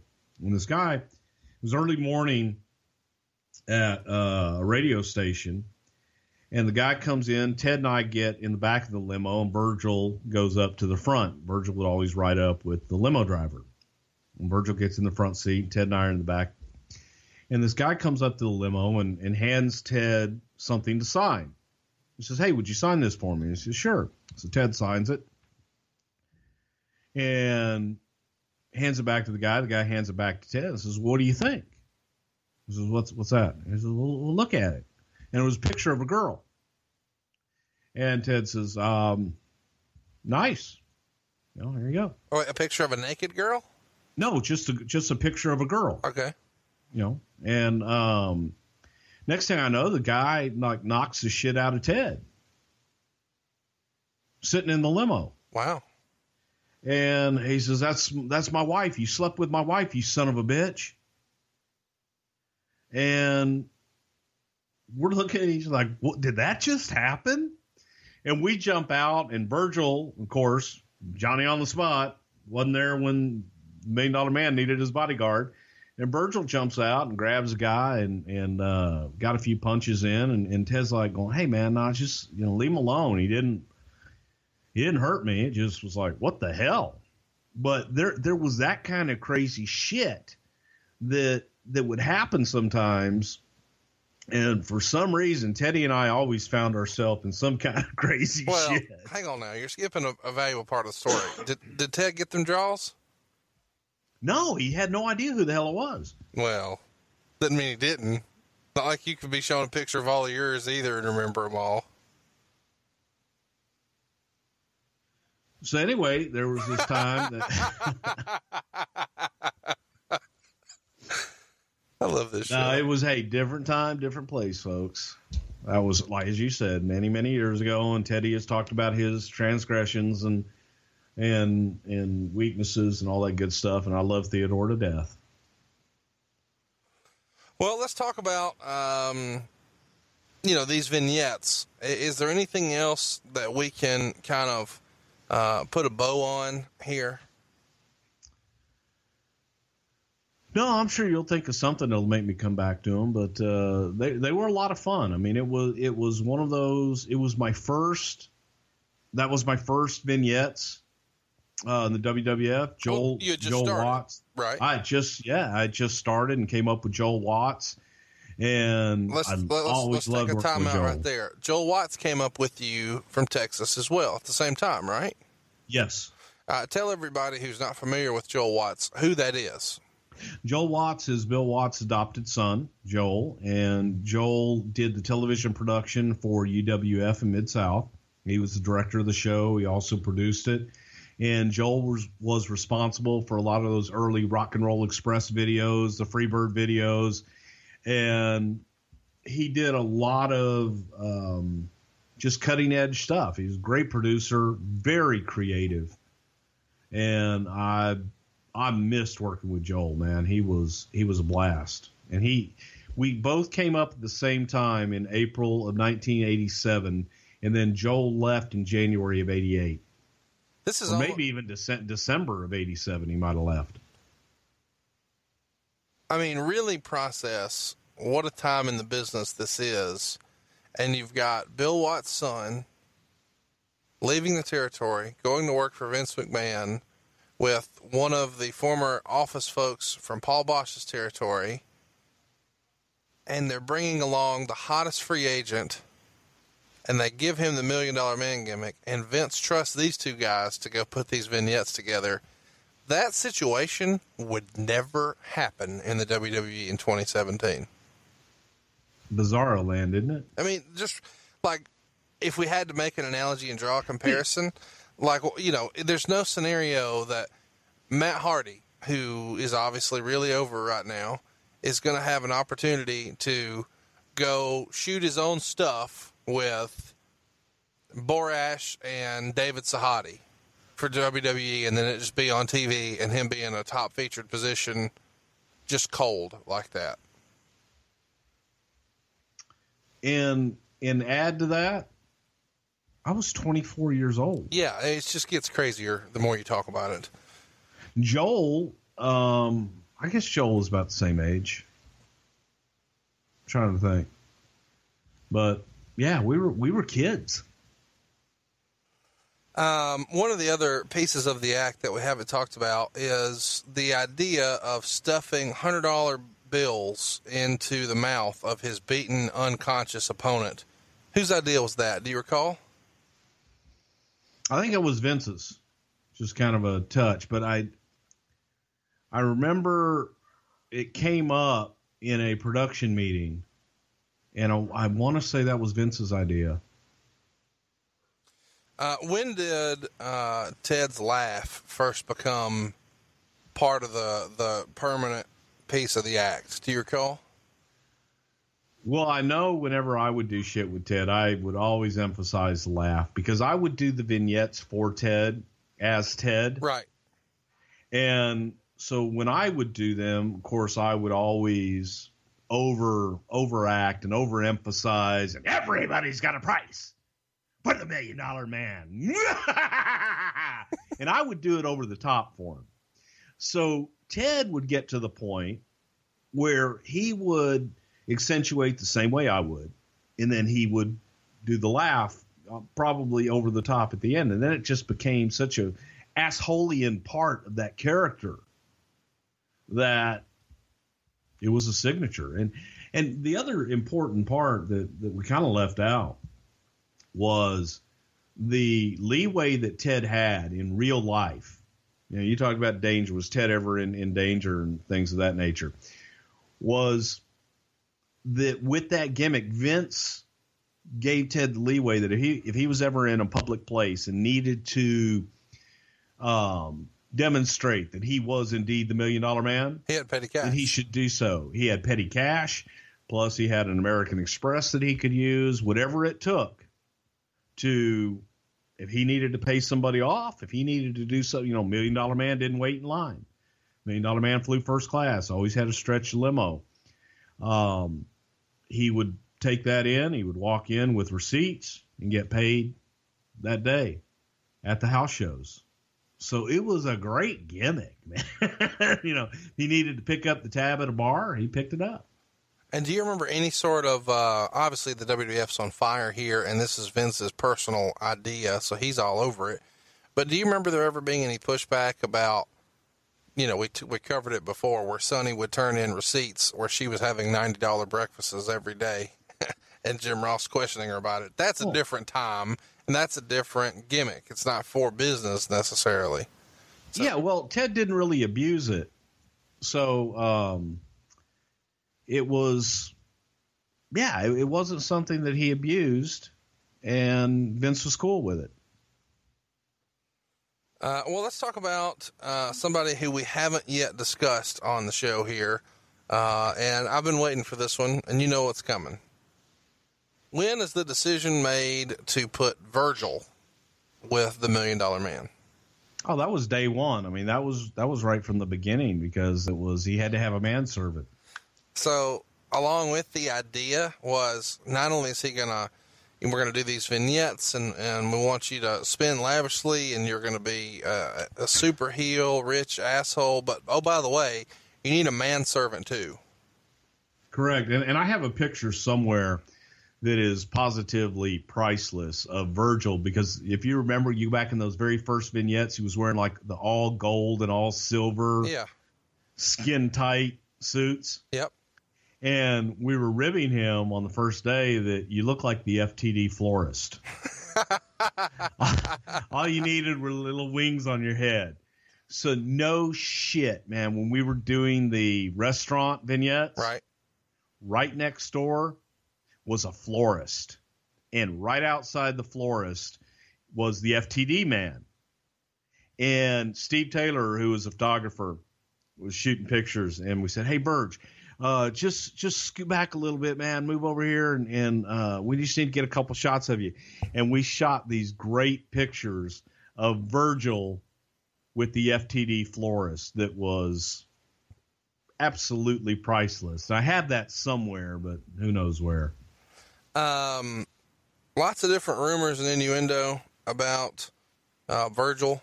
Uh, Ted says that he first met Mike Jones in Vince's office, and he thinks that one of the Samoans recommended him. Do you recall? Is that how that went down? He was trained by the Samoans or recommended by the Samoans?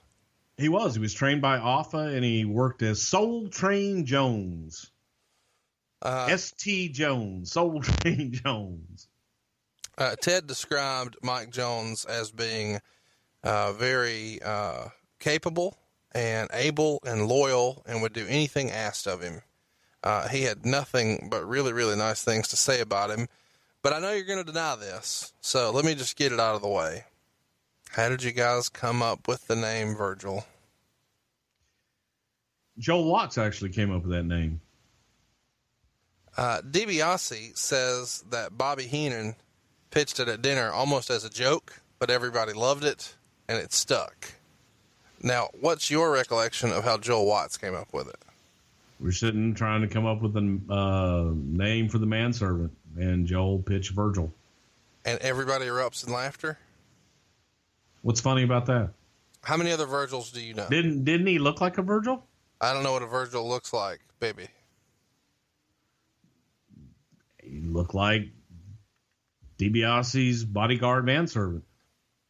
Listen, fucker. Why won't you just admit this is a rib?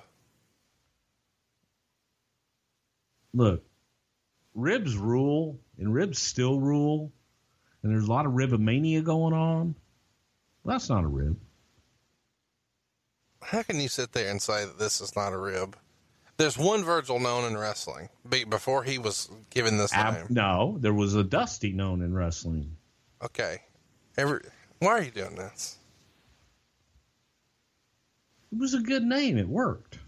What would another name have been? We need we needed What were the other name. names that were suggested? Oh God, I don't know. Leroy. Racist. No, you asked me. That is a ser- That is honest to God one of the names that was suggested. Talk me through Virgil. Ah, Joel mentioned it. People liked it, so he went with it. Same the same way we came up with Bastion Booger like an idiot. I said, "What about Bastion Booger?" I love it. And all of a sudden, had a Bastion Booger on our hands. There's um. Sometimes you just say shit and it sticks. I want you to say. I want you to get in that microphone that you've tried to eat three times so far today, and I want you to say. I've done better today, haven't I? You have. Clearly, clearly for the record, Virgil was not a rib. I want you to lie to our audience right now. The name. Why would you want to lie to our audience? Naming Mike Jones Virgil, the manservant for the Million Dollar Man, was not a rib. Go ahead, do it. Virgil's not a rib. Uh, he was a manservant for Ted DiBiase. Naming him Virgil, not a rib on Dusty Rhodes. Something to wrestle with, folks. All right, here's something else to wrestle with. Message board BS. I can't believe I'm even going to say this. Come on, go ahead. Uh, Virgil was known amongst the boys for something else. I don't know another way to say that. This feels really weird to even talk about, but I got multiple DMs. Hey, you're gonna ask about uh Virgil's Porter Wagner? Virgil's gimmick? Uh you got any stories about Virgil's gimmick? I'm not gonna sit here and talk about Virgil's gimmick on our podcast, but it was huge. Probably still is. I don't know. Oh my gosh. Um, did Pat? Huge. Uh, where was Pat Patterson on Virgil? Was he a fan? Oh, I guess so.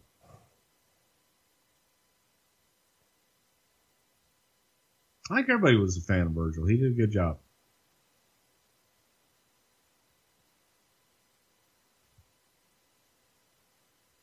Alrighty then. Uh, DiBiase would go on to get a few countout wins over Hulk on the house shows. And uh, we referenced one of those interview segments with Bruce earlier. It is on YouTube if you'd like to check it out. Uh, and then towards the end of 87. So this is, uh, he makes the debut in May of 87. So through the summer, we start to really get this over. But I'm curious because Survivor Series 1987 uh, happens and DiBiase is not on the card. And I thought that was weird that this is the first non WrestleMania pay per view. It's just a few months after he's brought in, uh, and he's not there. Uh, in the aftermath, of course, we would set up what we're really here to talk about. Um, probably one of the more defining moments in Ted's career. But why wasn't he figured in to Survivor Series 87? Does that ring a bell to you? Do you know why? No, it really doesn't. I, I don't remember. It's the very first Survivor Series. It's in Richfield. Um, and I can't believe this is a thing. 21,000 people there. And one of the more over gimmicks that's, you know, in the main event position, it's not there. And I, I was fascinated by that. Uh, anyway, moving on. Uh, what they set up is something we're going to talk about in long form at some point. Uh, but the Million Dollar Man acquires Andre the Giant's contract from Bobby the Brain Heenan uh, and then sets Andre up to win the WWF World title from Hulk Hogan and then just give it to him. And on what is probably one of the most famous gimmicks uh, or, or, finishes or angles or concepts of anything ever in wrestling uh, is what they do on the main event here uh, that happens February 5th, 1988 on the NBC network. We're going to cover that show in great detail. This is just so everybody is kind of on the same page. Uh, this is where uh, Hogan loses the belt to Andre the Giant. Andre then awards the belt, which he calls the Tag Team Championship, to Ted DiBiase. And I think in French there was a, a translation problem there. And they do this with the brand new, uh, what um, belt fan Dan, Leather by Dan, would call the Winged Eagle belt, uh, which had just made its debut on this particular show. Uh, and, and they do a spot here where Hogan wasn't really pinned. There was a second referee, an evil referee, and it's revealed that there are two identical twins. And of course, the WWF spins it that the Million Dollar Man must have paid to have reconstructive plastic surgery on this other referee's face, which is just genius, especially for 1988. And we're going to explore that in long form another time. Uh, but just real quick here, let's touch on this. Whose idea was this angle? And uh, did everybody know this was fucking gold right away? As far as I know, it was Vince's idea. I didn't even know the finish that night, and I was at the gorilla position timing the show out. And you didn't know? Nope. Vince asked me if I wanted to know what the finish was, and I said, "Nope." Does it does it matter? He said, "Nope." And I didn't want to know. So was this live? Yes, live, live. Um, your memories of Andre calling the belt the tag team championship? I remember that vividly because the, all he had to get out was, "I surrender the championship." That's what we wanted him to get out. Right. Um, but yeah, that's Andre. Uh, Andre's obviously physically limited at this point, uh, so there's lots of physicality uh, with Ted and Virgil. Uh, of course, Hulk beats them both up. Um, I, I, just love this. Hogan has to pose, pal. Yeah, there you go. Hogan must pose. Um, do you remember which ref was actually in the ring? I don't remember off the top of my head. I haven't watched this in years. Was it Dave or Earl Hebner? Earl. Uh, so this is awesome. Uh, maybe one of the best angles ever. We'll, we'll get to it soon enough. In the following days at house shows, uh, DiBiase was wearing the belt and was announced as the WWF champion, and he even defended the title against Bam Bam Bigelow. In another match, he teamed with Andre to wrestle Hogan and Bigelow, uh, and he wore the belt that night and was announced as the WWF World Champion. And this is all built up uh, to set up WrestleMania 4, uh, which we're obviously going to cover here. Uh, but before we get too deep into this, was the plan at this point when you do this angle always to set up a tournament for WrestleMania 4? Like when when this match goes down, the plan is this is going to set up a tournament. Yeah, the plan the plan was all the way back even before um, Survivor Series to set up a tournament for WrestleMania 4? Um, DiBiase believes the rumor that we've all heard for years and years and years, which we've addressed in an earlier show, but we should just cover it again now here uh, because it's so critical to the rest of the story. That the Macho Man was supposed to become the Intercontinental title uh, holder. Honky Tonk Man did not want to lose it to him on Saturday night's main event. So instead, they kept that belt on Honky, and to pacify Macho Man, they thrust him into what would have been DiBiase's spot, winning the world title at WrestleMania 4 in this tournament. And DiBiase has gone on record and said, I was told I was winning the belt at WrestleMania. Uh, and then he was told um, that the million dollar belt was you know was created because why would the million dollar man need that belt when he could just create his own? Much nicer much more expensive much more lavish belt. But of course in the business you know the belt is a status symbol that you're the top guy. And he felt like he was given that million dollar belt just to pacify him for not being world champion so, what's real? What happened? Clear up the rumor and innuendo about all things WrestleMania 4. Well, as I've said before, I, am sure that Ted was definitely considered for that, but the WWF was traditionally babyface territory, and they always had babyface champions. And I don't think that Vince wanted to experiment with it at that time and you know he kind of had the perfect storm of everything else going on the decision was made to be randy but the in my opinion i think that the million dollar belt for heat purposes of ted going around with his own championship creating his own championship was more heat for the Million Dollar Man and did more for that character than being the WWF champion. And I do believe that. Well, I, I don't guess you can argue that because he really did get it over and it, and it, it worked. Do you believe that Ted was told he was going to be the WWF champion, or do you think DiBiase's full of it there? He may have been told that. He may have been told that, hey, we're thinking about putting the championship on you. But I think that sometimes guys hear what they want to hear, and somebody's saying, hey, we're thinking about maybe uh, putting the championship on you. They hear, hey, we're going to put the title on you. Did you hear he was going to be champ? Never. When did you hear that the plan was Macho? Do you remember? After after February. Post Market Square Arena, double referee, Andre wins the belt, gives it to DiBiase. That's when you hear Macho Man's going to get it. Yep, that's about time. That's about the right time frame. But I knew it wasn't going to be Ted. What, why? Hence the, the the whole idea and even the whole idea behind WrestleMania, frankly, was the rubber match with Hulk and Andre. The idea was WrestleMania 3, Hogan goes over, he beats Andre. Survivor Series, Andre beats Hogan. And then you have uh, the match in February, the main event, the live match where the title is held up. You go to uh, WrestleMania and you do it again so that you can come back, you know, full circle and be able to get one where Hogan finally triumphs again and saves the day. But Andre's health wasn't the best, and it just the the, the attraction I think had kind of lost its appeal.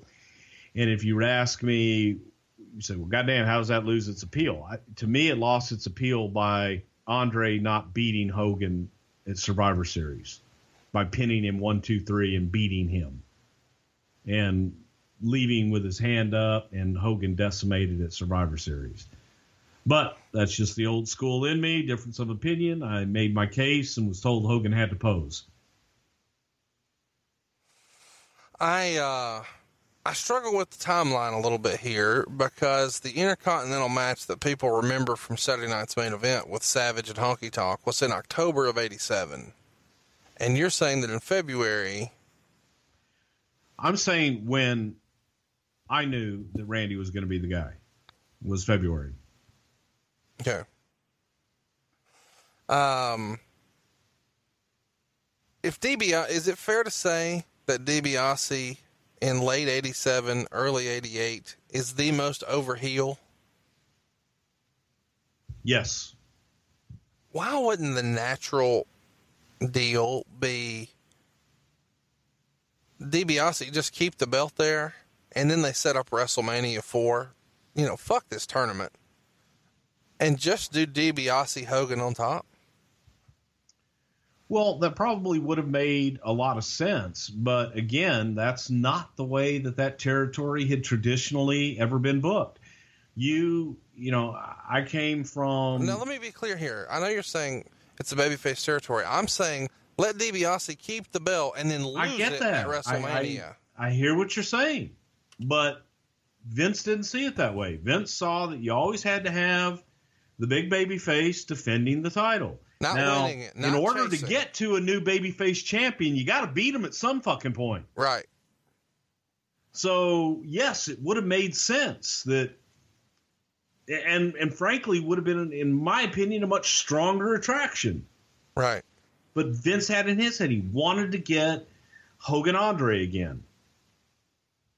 That was that was the thinking behind it. At that point, the championship was almost secondary to getting another WrestleMania one-on-one Hogan and Andre. Is there any truth to speculation that Hogan says no yob to DiBiase here? No. Um, I'm just kind of curious what happens to DiBiase here in your perspective because he's in the main event of WrestleMania 4. He loses to Macho Man. They get their big baby face moment we've talked about before. Uh, Hogan, Savage, Miss Elizabeth, Macho Man's the champ. We go into SummerSlam 88. It's the Mega Bucks versus the Mega Powers. It's uh, Andre and DiBiase again, main eventing the very first SummerSlam. So it's a big deal. Uh, so DiBiase still figured in in a big way. And then we go to Survivor Series. And at Survivor Series that year, again, DiBiase's in the main event. It's the Mega Powers uh, in the main event. And on the opposite side, uh, we've got uh, the Twin Towers, Ted DiBiase, Haku, and Cockadoodle Doo Man. But then this starts to get interesting to me. We go to 89 and we get to the Royal Rumble. It's the very end of the Royal Rumble. DiBiase is the last person eliminated, and he's eliminated by Big John Studd, who then leaves the promotion later that year. What's the thought in not having DiBiase win the Rumble? Why go Big John Studd in, in January of 89? Because Vince saw big things for Big John Studd. He saw Studd as a top baby face. All right.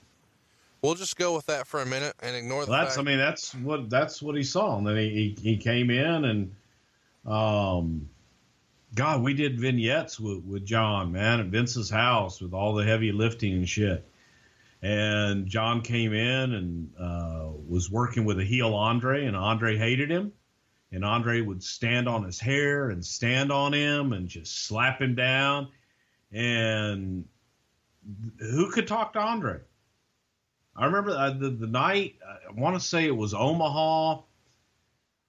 I think it was Omaha. I remember John walking in and saying, Hey, Bruce, is Vince in his office? Said, yeah, walking in and walking out and saying, Hey, man, it's great working with you. I hope to see you down the road. And walked out. That was just, but there were big things. I mean, Vince saw big things with Studd.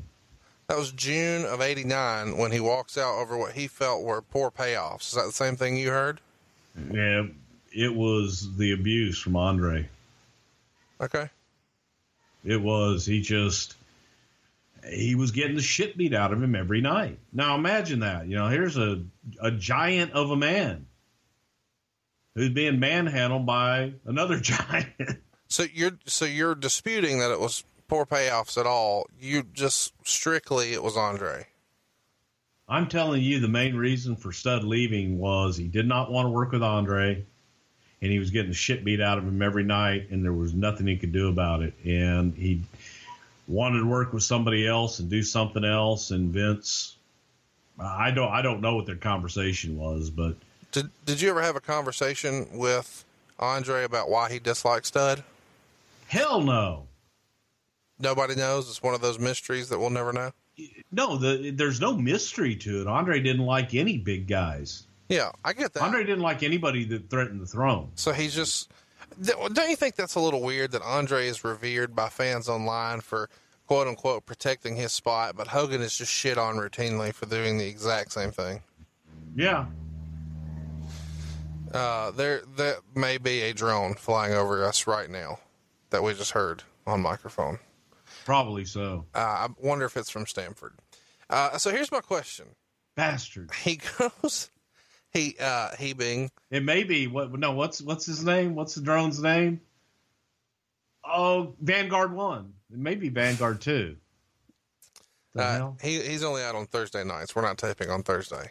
Ah, uh, got you. Uh, WrestleMania 5. So let's run through this. We just kind of ran through, you know, main event WrestleMania 4, main event SummerSlam 88, uh, main event Survivor Series, uh, last guy eliminated from the Royal Rumble 89. Now we're at WrestleMania 5. He's on the third match on the card and does a double countout finish with Brutus the Barber Beefcake. Yeah. What happened? Well, nothing. I mean, he can't be on top the whole time. He had a great run. It, it cycles. You got to cool him off a little bit to heat him up again. That sounds like the biggest bunch of bullshit answer I've ever heard. Just that's the way you do it. You Oh, can't no, okay, keep them okay. hot. I mean, Got you can have the it, same guys in the main event every show. Are you fucking seriously saying that right now? I'm looking at all my results from 88, 89. I don't see Hogan fucking working the third match anywhere. He can't stay hot all the time. He can't well, be the main the top event all baby the time. face and the top money drawer. He's the baby face. He's the baby face that you feed. I see why Meltzer hates your fucking ass. You just can't tell the truth for nothing. I'm telling you the truth. You just don't want to accept the truth. That's what's wrong with you and your goddamn media loving fucking dirt sheet writers. Cool story. Uh, SummerSlam 89. Uh, main event this time is Hogan and Beefcake against Savage and Zeus. Uh, right before that is DiBiase defeating Jimmy Snuka by countout. There is a noticeable dip here to me for DiBiase's positioning on the card. Can you give me anything, or are you just going to argue Oh, about dude, it? I'll even go back. Well, again, you're talking about and Snuka at the time was another one Vince was looking to bring back. And Jimmy was a huge draw, and he saw Jimmy as coming back and making a major splash again. So y- it's to look at it again. Hindsight's twenty twenty, and you look at it, go, oh goddamn, you know that that didn't work. But when they were booking it and putting it in that place, it was is a way to okay jimmy's coming back jimmy was this major draw and this major attraction for vince and his dad for many many years so let's bring him back you put him in with a guy like DiBiase to get him over and didn't work jimmy we didn't have the jimmy snuka from 1984 so it, it didn't work Uh, Survivor Series 1989. Uh, he's at least figured into a prominent match here. It's the Hulkamaniacs with Hulk Hogan, Demolition, Axe, and Smash as baby faces, uh, and Jake the Snake Roberts defeating the Million Dollar Man Ted DiBiase, the Powers of Pain of Warlord and Barbarian, and Zeus. Um, of course, he goes down. He being DiBiase uh, loses with a leg drop to Hulk Hogan, and the survivor of the match is Hulk Hogan. This is their only pay per view match like this. I find that weird that this is a guy that, you know, supposedly tells Ted, hey man, it's time for me to pay you back for what you did for me in 79. But then their only time they really work together is here. Uh, uh, uh, help me understand that. Well, no, they, they worked all over the place in 87 and 88 I in house mean- shows, and they had a house show program, but the business was different at the time. You had, again, in 87, you only had WrestleMania and Survivor Series. In 88, we went to three. 84, you know, they added the Rumble. It wasn't the the proliferation of pay per views that you have now, and even at four pay per views a year, that was tried to be judicious and tried to mix those up as much as possible and make them different than the live event business and the house shows. Um, tried to have a little bit different attraction. So what was going on in the house shows wasn't always what they were building to on pay per views. It was kind of running two different businesses sometimes. The, so uh, it was there was there was a there was a concentration. It was just different. It was a different business model at the time. Uh, Royal Rumble 1990, uh, he set, he being DiBiase, pronouns pal, uh, sets a new, God damn it, pronouns. sets a new record, uh, in the Royal Rumble lasting 44 minutes and 47 seconds. So, uh, he's still, you know, kind of getting heated back up, or so it would seem. Uh, and then we're back for WrestleMania 6. And, uh, this is a match that Ted has said, in his opinion, uh, was his very favorite, uh, WrestleMania match. He worked against Jake the Snake Roberts, and it was a singles match for the Million Dollar Championship, which we're going to cover in a moment. Uh, and this had one of the very best promos, I think, from this era, uh, with Jake the Snake cutting a phenomenal pay per view promo. Uh, if you haven't seen it, go out of your way. Jake the Snake WrestleMania 6 promo, uh, out of the park. I find it curious that through Ted's entire run, the match he hangs on to as being his best WrestleMania match was with Jake the Snake Roberts. Why do you think that would have been? Probably artistically working with Jake and just the story they had behind that whole match and their history in the business. Both second generation guys. They both spent a lot of time together in Mid South and kind of coming up through the ranks. But I think for both guys, I think they would consider the other a great opponent. And Jake at that time, man, was red hot. And he's just a red hot baby face and, and Ted being a a top heel, it, it all worked. It just jived. Well, it's uh it's something that I'm still kind of struggling with because it feels like the booking is is similar to today where you hear guys these days say that there's kind of 50-50 booking and they're hot and they're cold and they're hot and they're cold and that's what it feels like through this period with Ted for me where he's in the main events and then the next pay-per-view not so much. Uh, for most of the, let's circle back to right after WrestleMania 4. Leading into WrestleMania 4, he worked uh, a match with Macho Man on, on, a Saturday night's main event. Um, he goes on uh, in the WrestleMania tournament. You know, I, I, people have covered this, and I'm sure we will in great detail in this WrestleMania 4 tournament one day. But uh, he beats Hacksaw Jim Duggan, uh, his old rival from Mid South. He beats Don Muraco. Uh, and then, of course, he gets a bye into the finals, where eventually, and that was because Hogan and Andre went to a double DQ. Um, and then, of course, he ultimately loses to Hogan. Uh, coming out of WrestleMania 4, he works with Don Muraco at Saturday night's main event. Uh, I don't know when we'll talk about Don Muraco again. You got any good Don Muraco stories? uh, you know, Don Muraco was one of the guys that Vince thought about for the Brother Love gimmick when I pitched it. Really? Yeah. Well, I like it. I thought Donnie could pull that off and would be a great character for Muraco. Well, I'm sure we'll cover that on a Brother Love episode. We should circle back to that. That will point. never get voted. Never. it's lost three never. times now. Uh, no, it hadn't been on three times. It has. Prior to uh, SummerSlam 88, uh, Ventura was the special guest referee for that Mega Powers, Mega Bucks deal. In storyline, DiBiase was attempting to buy off Jesse Ventura uh, whose idea was it to insert Jesse Ventura as a special guest referee there? Probably Vince. Vince well, or Pat. Why do you think Ventura was was the right pick for that? Well, Jesse had done Predator and he had done the Running Man, so Jesse was our own version of, of the Rock at the time. if you were the closest thing we had to it, right? And be able to utilize Jesse in a little different role. Jesse was a controversial character, a great character.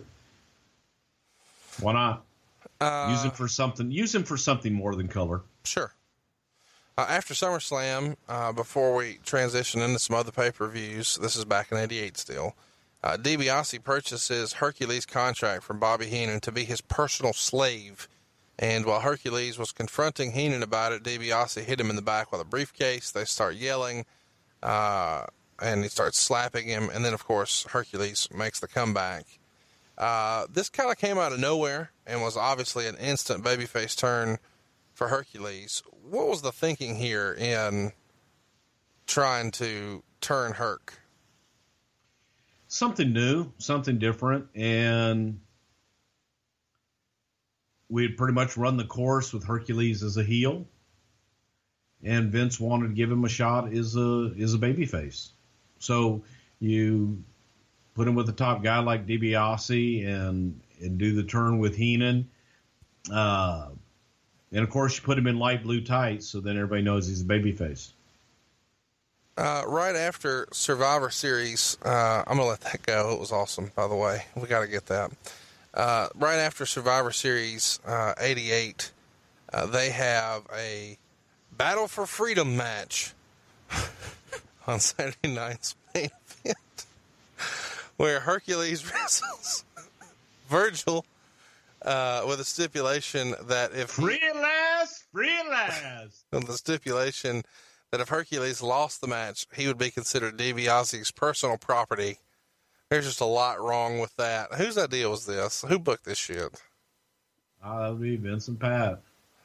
Uh, are you ever going to take credit for any bad idea on this show, or is this just past the Oh, no, this buck.com? was before I was. This was before I was in the booking. At this point, I'm just doing TV and doing Brother Love. I do want to ask a question about Survivor Series 88 because you hear this criticism about Raw all the time now. Uh, during the DiBiase's match, he pins Hercules with a schoolboy after a destruction or a distraction rather. From, or destruction Yeah. of careers, whatever. Yeah. That's what we're getting to. Uh, so DiBiase pins Herc with a schoolboy after a distraction from Virgil, and 22 seconds later, Savage pins DiBiase with the exact same schoolboy, which I find hilarious. People complain now, you know, about the number of finishes we see. Even back in '88, they were 22 seconds apart. Got to get it in, pal. Get your time in. Um, so in the 89 Rumble, this is the stuff I really liked you guys did here. Uh, DiBiase purchases the number 30 from Akeem. And it almost works out, of course. We just talked a minute ago that it came down to himself and Big John Studd. That's a brilliant idea for the million dollar man to buy the number 30. Uh, whose idea was that? That that's Oh well, if it was brilliant, then it was mine. there No. you go. There you go. I want. I want to say it's Patrick's. um, after you know getting through the Royal Rumble uh, on February 3rd on the main event, uh, DiBiase is back working with Hercules. He defeats Hercules there, of course. And then here's where we need to get to. We've been talking about this a little bit without going into great detail, but this is what a lot of people want to hear about. On the February 11th edition of Superstars of Wrestling, a vignette was done of Ted going into the Betteridge Jewelry Store in Greenwich, Connecticut, and telling the owner, Terry, that he wants to make him a belt. This is a real jewelry store, and they really did make the belt, as far as I know. Uh, you were involved in this process. Uh, Bruce, tell me about this million dollar belt. Whose idea is this? When do you first hear about it? Do you think, oh, this is ridiculous, or is it something everybody's all over right away? God, I, I got to tell you, I love the idea. It was it fit DiBiase, and I just love the idea. If you can't win them, and what better way to display your wealth as the million dollar man? If you can't win a championship, then buy it. Right. and then buy your own championship. And he makes the rules and he keeps it by hook or crook no matter what he does. But Terry Betteridge, uh, Betteridge Jewelers on Greenwich Avenue in Greenwich, Connecticut. Uh, if you have a shitload of money to drop, go give Terry a, visit and tell him Bruce Prichard, Brother Love sent you. But uh, beautiful beautiful jewelry shop, and Terry Betteridge is a world renowned jeweler. I want to say he's a second generation jeweler, as a matter of fact. But Terry used to bring uh, jewelry to the office for Vince around Christmas time and shit. You know, when Vince would be Christmas shopping, that's how he would Christmas shop. Terry would bring in jewelry, and Vince go, "I'll take that and that and that and that." Um, quite fascinating. So they drew up this million dollar bill, and Terry was going to make it for us. And DiBiase and I went to go shoot the initial vignette that you just mentioned, where he went in to order the belt. And Terry is bragging about how he has has started the, this beautiful belt and how great it's going to be. It's uh, 18 karat gold and it's got diamonds in it, and it's this beautiful thing. And he shows it to us. Ted and I look at each other like, rut roll, because you've seen the million dollar belt. I'm sure all of our listeners have have seen the million dollar belt. Well, if you look at the not the middle plate Right. with the big dollar sign in in diamonds, Right. or the two side plates right next to it that are uh, smaller dollar signs with diamonds. But if you look at the little dollar signs along the edge that kind of work as the, the leather wraparound of the belt. Right. Well, that was the size of the middle belt, of the middle plate. The side, the little side plates. The Or- little side plates. That that size is how big Terry had made the centerpiece. And we were like, "Oh shit. This isn't going to work." Because it look it kind of looked like one of those belts Elvis would wear on his Vegas Yeah, show, you know, when he got the into the jumpsuit. white leather. Yeah. Yeah. And immediately called Vince and said, Hey man, this this isn't gonna work. And we got Terry on the phone and we brought a um, I forget what belt we brought over. It was either one of the WWF championship belts or uh, an intercontinental, but just to give him a size reference, because he had no frame of reference. He's thinking belt. And he's thinking grandiose, so he's thinking Elvis belt, you know, a big belt buckle like that. Uh, so we had we had to push the the debut date of the million dollar belt back a few weeks to to allow him time to make the, the three centerpieces much much larger. And there were actual diamonds in that belt. Okay. Um, so in another skit, you know, there's I guess three. Is that right? Three visits. Um, okay, order it. What's the progress? And then the unveiling. There you go. And so he says it's not good enough. He wants more diamonds. He wants solid gold. And then the next time he goes, uh, it's on Superstars. He returns to pick up the belt, and he walks in, throws his arm in, in the air, and he's got on a Dracula cape, which is really yeah, weird. yeah. Uh, whose idea was it to have the million dollar man wear a cape? Well, um, How does this happen? I saw Vince had this cape, and so I borrowed the cape and thought, Wait, wait, wait. wouldn't it be great if you like went in and threw the cape like over your shoulder and shit, and you had a cape. Hang It on, just worked. He's a million dollar man. hang on, hang on, hang on. This is Vince McMahon's personal fucking cape. It was, yeah. Why does Vince? Vince, have a al- Vince also had, you know, that remember that full length. uh uh, It wasn't mink, but the full length fur coat that DiBiase wore in some of the vignettes and shit. That was Vince's. That was Vince's too. Yeah. Why did Vince have a cape? Doesn't every millionaire have a cape? I don't know, man. I'm not a millionaire. I don't have a cape, but I thought every millionaire had a cape, so I thought the million dollar man should have a cape. Wow. So they don't show the belt uh, as we didn't show the belt because there was no belt to show at that time. We we put uh, gold cups in different articles underneath that to make it look like there was something there. But the reason we didn't show it is we didn't have it. so he actually debuts the the million dollar belt on what show? Do you remember? That would be the Brother Love show.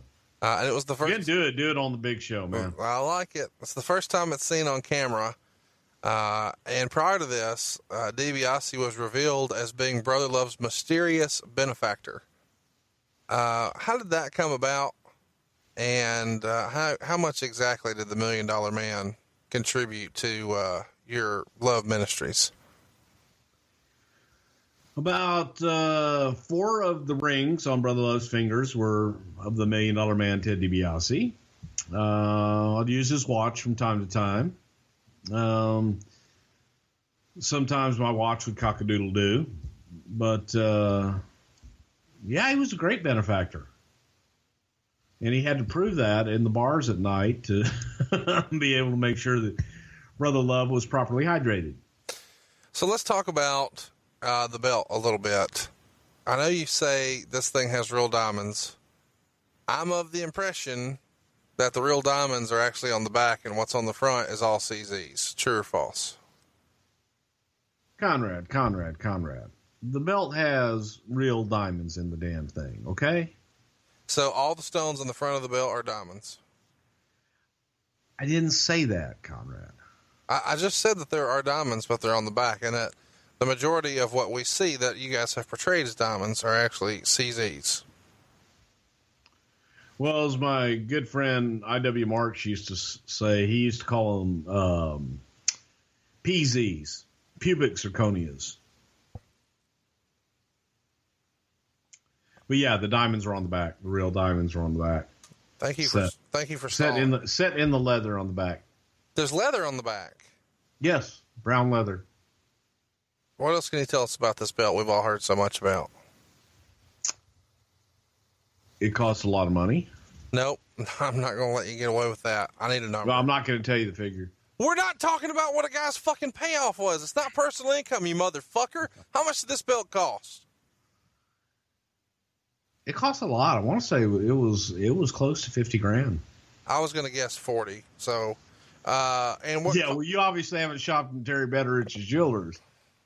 So yeah, what you're paying for is who's making it, where they're making it, um, Oh and, shit! and that it's totally custom. But this thing is not even. It's not solid gold, obviously. It's not filled with real diamonds. Why is it so expensive? Because it was custom made and it was gold. But not solid. It's just plated. No, it's plated gold. Yeah. But I'm just saying, you could plate that in gold for way, way less than that. And if those aren't really diamonds and they're just CZs, You had a world class jeweler design it and and do it. I mean that that's a- what that's what dude. That's what it costs. But do you realize how ridiculous that sounds? Man, you had a world class jeweler make this make this belt out of fake gold and diamonds. Well, you want a world class designer to design shit. It costs money. But shouldn't you actually use world class materials? He did. It was beautiful leather. I mean, it was it was nice. Leather. Uh, there's rumor and innuendo that the WWE still has this belt and that it's in a safe in Stamford. Where did you last see the belt? uh I don't know. You know, there's um I don't I don't know if they got it back or not. But Oh, I know that when Teddy left, he gave the belt to a member of the ring crew. And sometime after that, Linda, because it was an expensive belt, uh, Linda called Ted and asked him to please send the belt back. Right. Ted said, I do not have the belt. I gave it to someone on the ring crew to take back with them to Stamford. She said, Well, who'd you give it to? And he, I don't know if he knew the name or, or what, but uh, they did some investigating. No one could find the goddamn belt. So she called Ted again. She said, Ted, um, don't mean to be, but it's an expensive belt. You were the last one to be seen with it. We really need you to send it back if you have it. And Teddy was adamant he did not have it and that he had given it to a ring crew. So I don't know if they ever found it or not. I know Ted is is told me in private that he did not have it, that he had given he told me the same story. I mean, he's never wavered on his story and I believe him because Ted's not the kind of guy to to do that, especially if he was asked, he would have given it back if he had it. Um, maybe they did find it, maybe in a safe. I, I don't really know, to be honest with you. Uh, ben Brown is the WWE archivist, and uh, Ben listens to the show. Ben, if you're listening, tweet He a would know. Tweet a picture of this belt at the show if you know where it is, please, kind sir. Uh, you teased us with it last week, so let's hear it. We want to hear about the time you lost the million dollar belt. Well, we had been in maybe Hartford, Connecticut, maybe Hartford, maybe Providence. And we finished up there, and this is we, uh, myself and Ted DiBiase, and we were heading to Boston. Um, with it was like the last. It, it was probably Providence because we were going to fly to Boston. We were going to Boston to fly out. He was going to fly out from Boston, and I was driving back to Connecticut. So wherever the hell we were, we were. Anyway, we get to Boston, and we're in a a, a Ford Bronco. So we have our bags in the back of the Bronco. We go to Chinatown and we go to our favorite little restaurant there in Chinatown, and we have uh, some great food, a lot of adult beverages, And we come out, and it's about two o'clock in the morning. And we're walking down a side street. We were we had been parked on the street, and as we're walking down uh, the side street, we're getting closer to the car, and this guy comes around the corner from a building.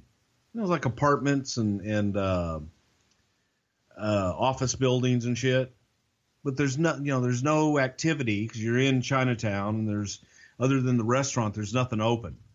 And this guy comes walking towards us, and we see him, and we're coming up on the uh, car, on the Bronco, and we look, and the window is bashed in on the Bronco. The side window is bashed in. There's glass, broken glass all over the ground. And we look and we go, oh shit. We open up the door and we look and our bags are gone. Someone ripped us off. And we look up and this guy's still walking towards us. And he's got his arms outstretched. Kind of like, a, you know, hey. And he looks and he says, Million Dollar Man. Ted DiBiase. Let's make a deal. And we're looking at each other like, holy shit. Somebody saw us arrive, broke into the car, stole our shit. Now this guy wants to sell it back to us. And he gets closer and he gets closer and it's dark out. It's two o'clock in the morning. As he gets closer, he looks around and he looks and he sees all the uh, broken glass on the ground and sees the things uh, been broken into. We've got the back door open. And he looks and he goes, Oh shit, man. Hey, no, no shit. I didn't do that, man. Hey, I just wanted an autograph. I saw you come out of the restaurant, man. And the guy takes turns around, takes off running. It's like, this is the weirdest fucking night. You know, what the hell? And so we start going through the car and shit. And Ted looks at me and says, Hey, man, the belt's not here. The belt was carried in a separate gold Halliburton everywhere we went. And we're going through there, and the only thing that they left in the car was my briefcase which had been kind of in the back on the floor. But they stole my uh, garment bag. They stole his garment bag. They stole his briefcase. They stole all his shit. And we're like, motherfucker. Somebody stole the million dollar belt. It's like, what do we do? And we, we're looking all around. We're seeing if anybody saw anything. We call the cops. Cops come out, make a report and I said, well, you got to call Vince. I why do I got to call him? You call him. Hey, motherfucker's on my belt. But I end up, there's a little payphone there, and I, it's now 2.30, 3 o'clock, maybe 3.15 in the morning. And I make that call. How'd that go? Hello? Hey, Vince, it's Bruce. Yeah, pal, what's up? Uh, well, I'm here with uh, Ted, and we were on our way to Boston, and we stopped and got something to eat, and somebody broke into our car, and it seems that somebody stole the um, million dollar belt. Well, what the fuck do you want me to do about it? Uh, well, I mean, I guess nothing. I just want to kind of make you aware that Ted lost the belt. And he's like, God damn it, nothing I can do about it. Call the call the fucking news. Make some goddamn noise. Make wake somebody up. Which I had already done by waking him up. So long story short, we we get to the Hilton there at the airport, Boston Airport, and we check in and we start calling people and we're looking for Virgil because Virgil usually was pretty good about grabbing the belt. And as I started doing my investigative work, I'm like, well, Ted, shit, man, are you sure you had the belt? He's like, yeah, I'm pretty sure I had it because Virgil, we weren't riding together, so I'm, you know, I'm responsible for the goddamn thing. And we can't get Virgil to answer his phone in his room. Well, lo and behold, uh, we later found out early in the morning that uh, when they were going to the airport, Virgil did have the belt. And I woke Vince up at three o'clock in the morning on a false alarm, and I let Ted make the next call to to let him know that he found the belt, that it was a mistake, and all that other good shit. But uh, it was a weird, weird night in Chinatown in Boston. My God, a little kabuki-ish. Uh, let's fast forward uh, to February 23rd, 1990. It's uh, the main event. Uh, DiBiase beats Jake the Snake here, and afterwards, Jake ends up stealing the million dollar belt, and that's kind of what gets them programmed for WrestleMania 6. But along the way, um, DiBiase has a match with Jake, and the big boss man attacks Jake, handcuffs him to the ropes, and steals Damien because the belt is, of course, in the bag with the snake. Uh, so after the beatdown, uh, they, of course, walk over to the Brother Love show because that's where all the big stuff happens. Uh, you're there, ready and waiting, and DiBiase talks to Slick about how good he paid them both. Big Bossman apparently knows nothing of this payoff, uh, and DiBiase then demands that the Boss Man reach his hand into the bag and grab the belt. Uh, after DiBiase accuses Bossman of being scared to put his hand in the bag, he does so uh, shows it to DiBiase, and then tells him he's going to have to get it the old fashioned way. He's going to have to earn it. So he throws the belt back into the bag, goes back to the ring, and gives Jake the key to uncuff himself and hands him back the bag. So this is now two times uh, that DiBiase has involved money and payoffs to turn a heel babyface with a manager.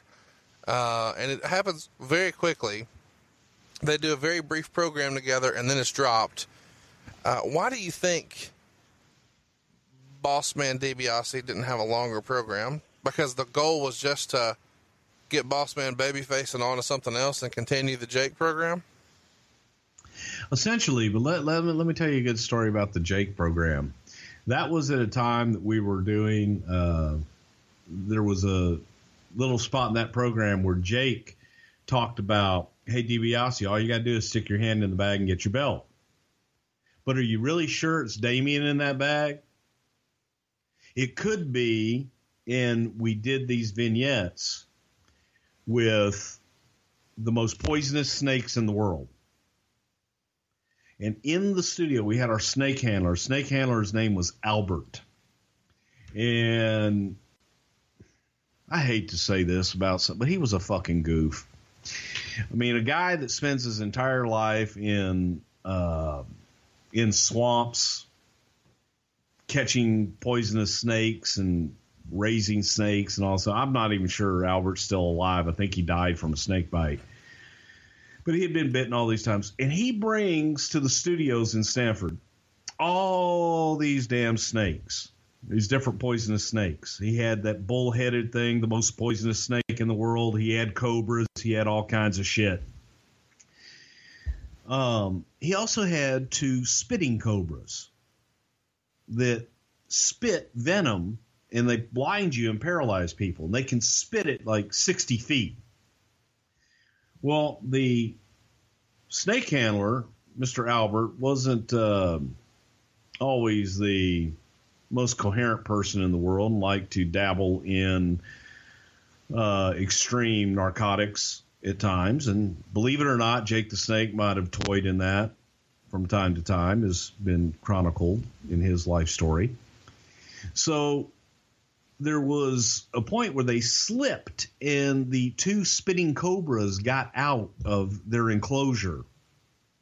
And every and, and they are in a we are in a uh, studio with a black floor, black curtains, and everybody runs out. Guess who the only son of a bitch that stays in the studio gets caught in the studio essentially? My fat ass. And I go up a ladder uh, that they use to hang lights and sat up there with two spitting cobras loose until I could get the uh, fucked up train or snake stalker trainer to come back in and catch them. So yeah, I hated that program. Sorry, sidebar. No, no, uh, I think everybody digs those. Uh, at SummerSlam 1990, uh, Sapphire was supposed to wrestle Sensational Sherri. but before the match, DiBiase buys the services of Sapphire, so Sherri wins the match by forfeit, and that sets up uh, DiBiase and Dusty Rhodes. So finally, Virgil.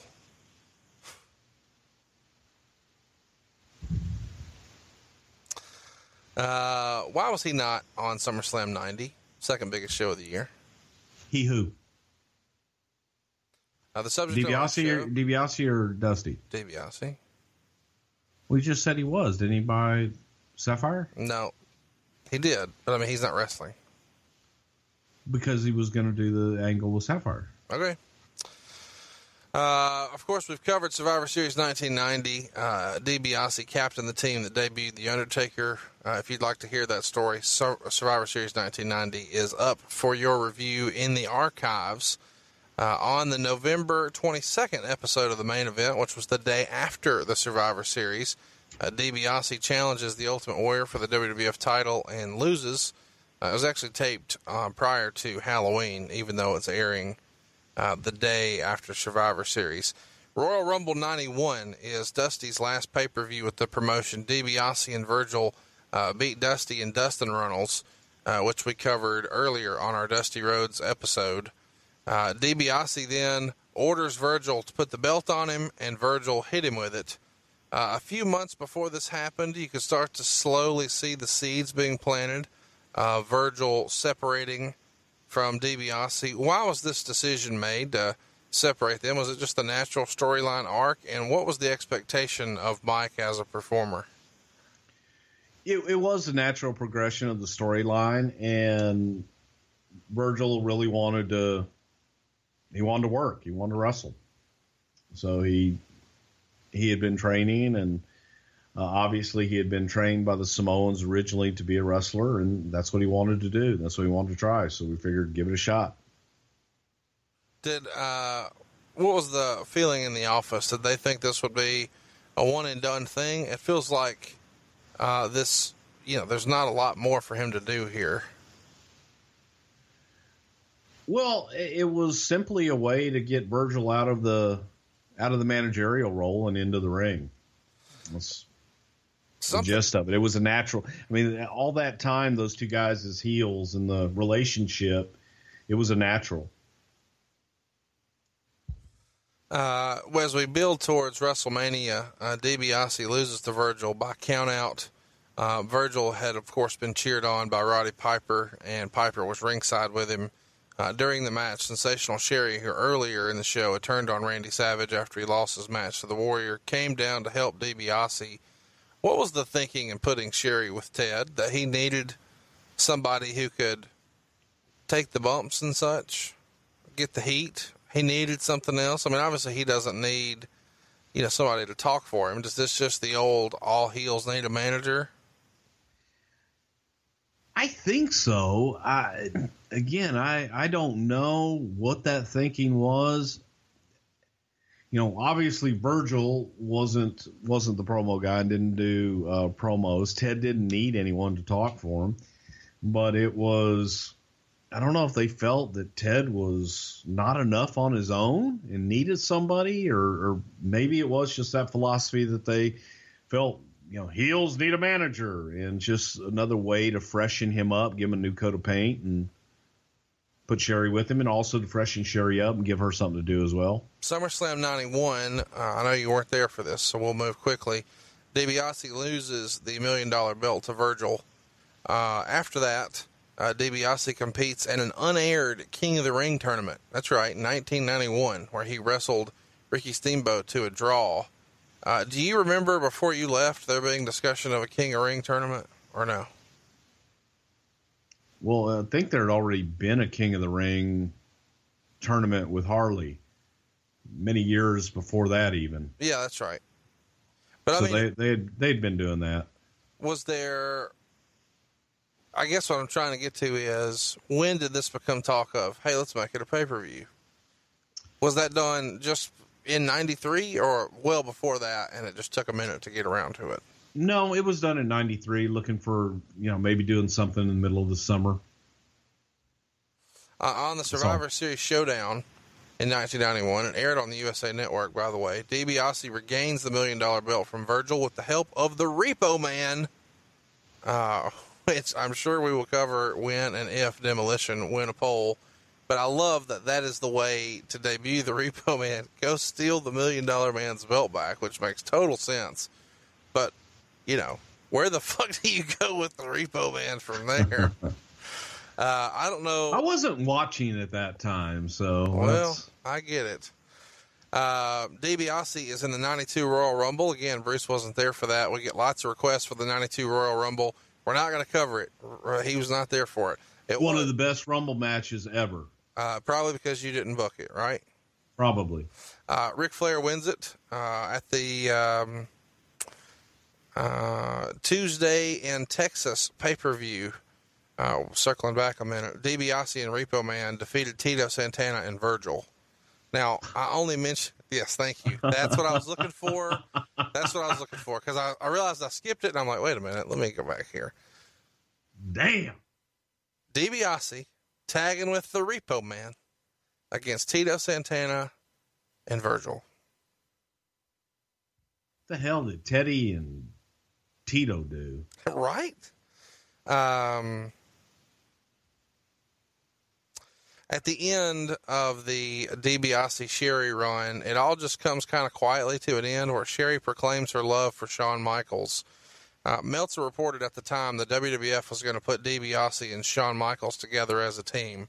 Do you have any sort of recollection of that, or is that rumor and innuendo?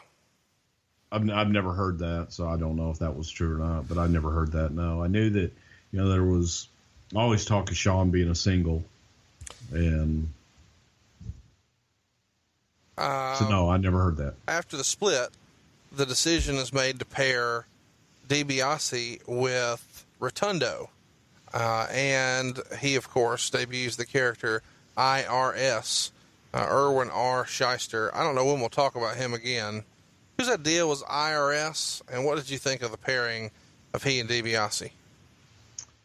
Well, the IRS was uh, Vince's idea, and I did the initial vignettes with him. We actually did those in the studio in Stamford, Connecticut.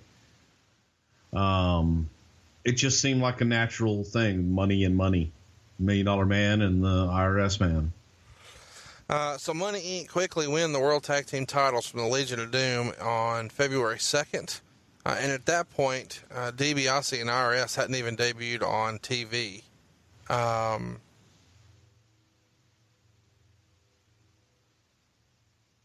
why was the decision made to pair Jimmy Hart with these guys? Is this still just all heels must have a manager? That seems like such a foreign fit for Jimmy Hart to be with DiBiase. Uh, I don't know. I mean, was I even there then? What? What? When was it? Uh, this would have been February of '92. I wasn't even there. Okay. Yeah, I wasn't there, so I don't know. I don't know what the thinking on that was, but I, I would, if I was going to guess, I would venture to guess that it was for that reason. Heels need managers. Hogan must pose. It's it's rumored that's a T-shirt. We got to have a Hogan must pose shirt. Uh, it's rumored that the original WrestleMania 8 plan was supposed to be Money Inc. defending against Jim Duggan and Sergeant Slaughter. That didn't end up happening. They wound up facing the natural disasters and winning the match, or losing the match rather, by countout. Um, and then we move on to um, the natural disasters actually winning the tag titles uh, on a house show, which is kind of random, July 20th of 1992. Uh, and then uh, Money Inc. wrestled the Legion of Doom at SummerSlam 92, and LOD wins the match when Animal pins DiBiase after a power slam. Uh, Money Inc. regains the tag belts when you're back in October uh, on a Wrestling Challenge broadcast. So it's it's his story as a tag competitor is similar, I guess, to his singles. He's kind of up and down, up and down, and he kind of talked about before DiBiase did, where he could feel uh, that the that he was slipping a little bit uh, after working WrestleMania five with Brutus uh, and then SummerSlam with Snuka. He felt it slipping and didn't know why, and he felt um, that he just needed a little more, and then he would have been over the top. And supposedly, Hogan agreed with that. Um, do you have any sort of recollection of DiBiase expressing that he was unhappy with his level of push after him debuting so big and then seemingly being cooled off so quickly? Well, he wasn't cooled off quickly, but he was he was definitely feeling, you know, what the hell can I do? Why am I not? Why am I not on top? Right. And I think all guys go through that when they experience that, and they're there, and they they are cooled off. They want to know, well, what the hell can I do to get back there? And he felt that if he could just get that that next umph, and he could be back to where he was. But that cooling off period, I think, in my opinion, is essential sometimes, especially for a heel. November of uh, 92, Saturday night's main event, Money Inc. defend the titles against the Ultimate Maniacs, Randy Savage and the Ultimate Warrior. Money Inc. loses the match by countout, but of course they retain the titles. DiBiase's in the 93 Royal Rumble as well. He has an early entry with number four. He's put out by The Undertaker. And then Money Inc. starts working an angle with Hulk Hogan and Brutus Beefcake, which sets up a match for them at WrestleMania 9. Uh, this is one of the very early editions uh, of Monday Night Raw where all of this happens, uh, where DiBiase um, and, and, IRS attack him with a briefcase, because this is right after Beefcake is kind of telling the story of the parasailing accident, which happened a couple of years prior, uh, and that he's got all of these injuries and precautions that need to be taken, uh, and now they're hitting him in the face with a briefcase. Um, why was this done where Jimmy Hart turns at this point? Do you recall?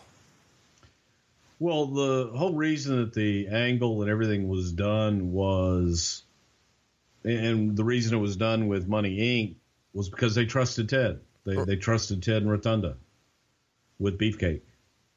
And Beefcake was fragile, and they didn't want him getting hurt and any more damage being done to his face. So they trusted DiBiase. Uh, I believe it was Ted that swung the briefcase. Pat Patterson was the one that went down and put the gimmick in his nose and all that shit.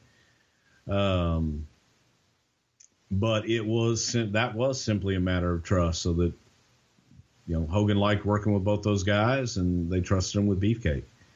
Jimmy Hart, that was a situation because Jimmy was doing a lot of Hulk's personal stuff at the time outside of wrestling, and they were traveling together and put them together in, in front of the camera too. I find it interesting. Obviously, we know how WrestleMania 9 ended, and we'll cover it at some point. But the Hogan here is working uh, for a tag title match as opposed to the world title. Um, he would, of course, leave world champion anyway. So, shows you what I know.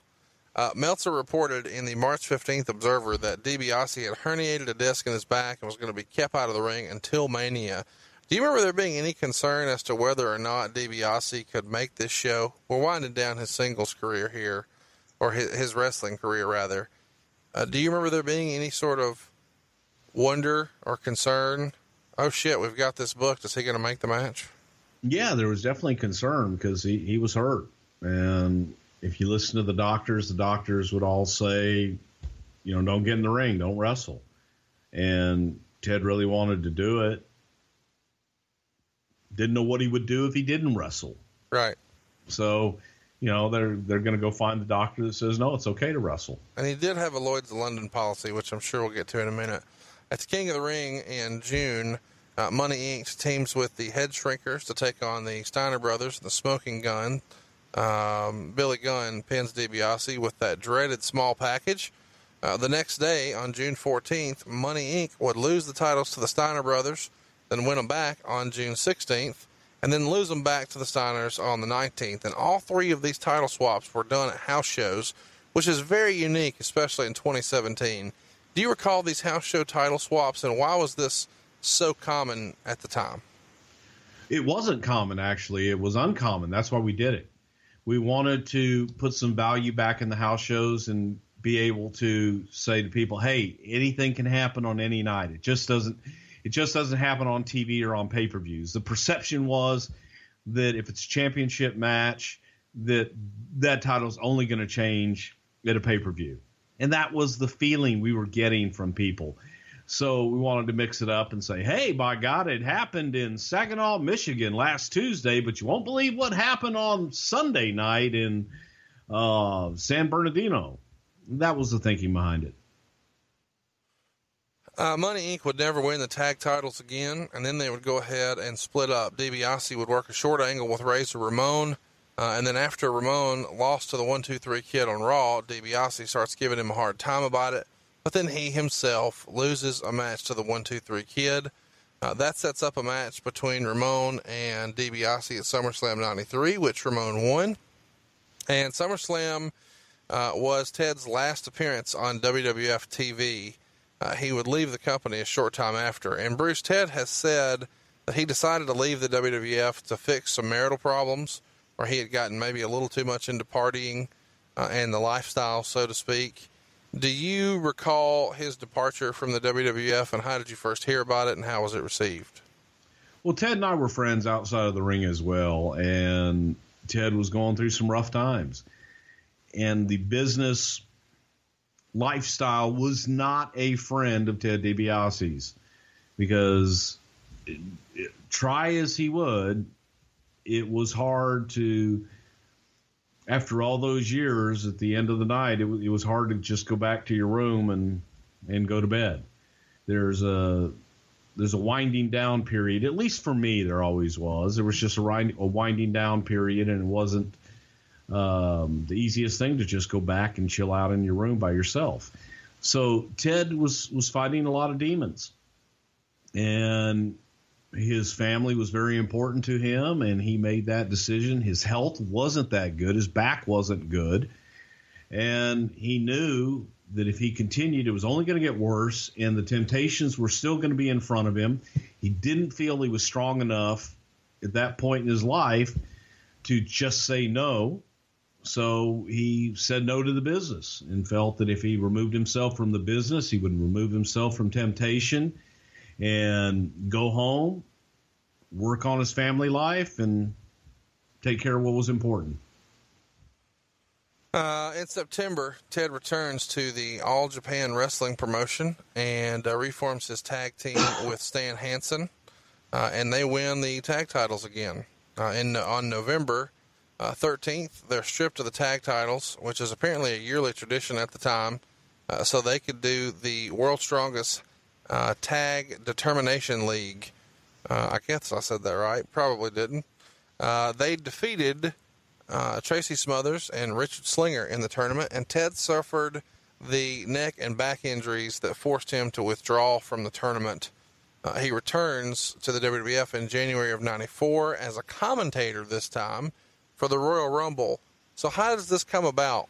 Is this the time when he cashes in on the Lloyd's of London and can't get in the ring, but can still participate in the business as a contributor on the headset? Exactamundo.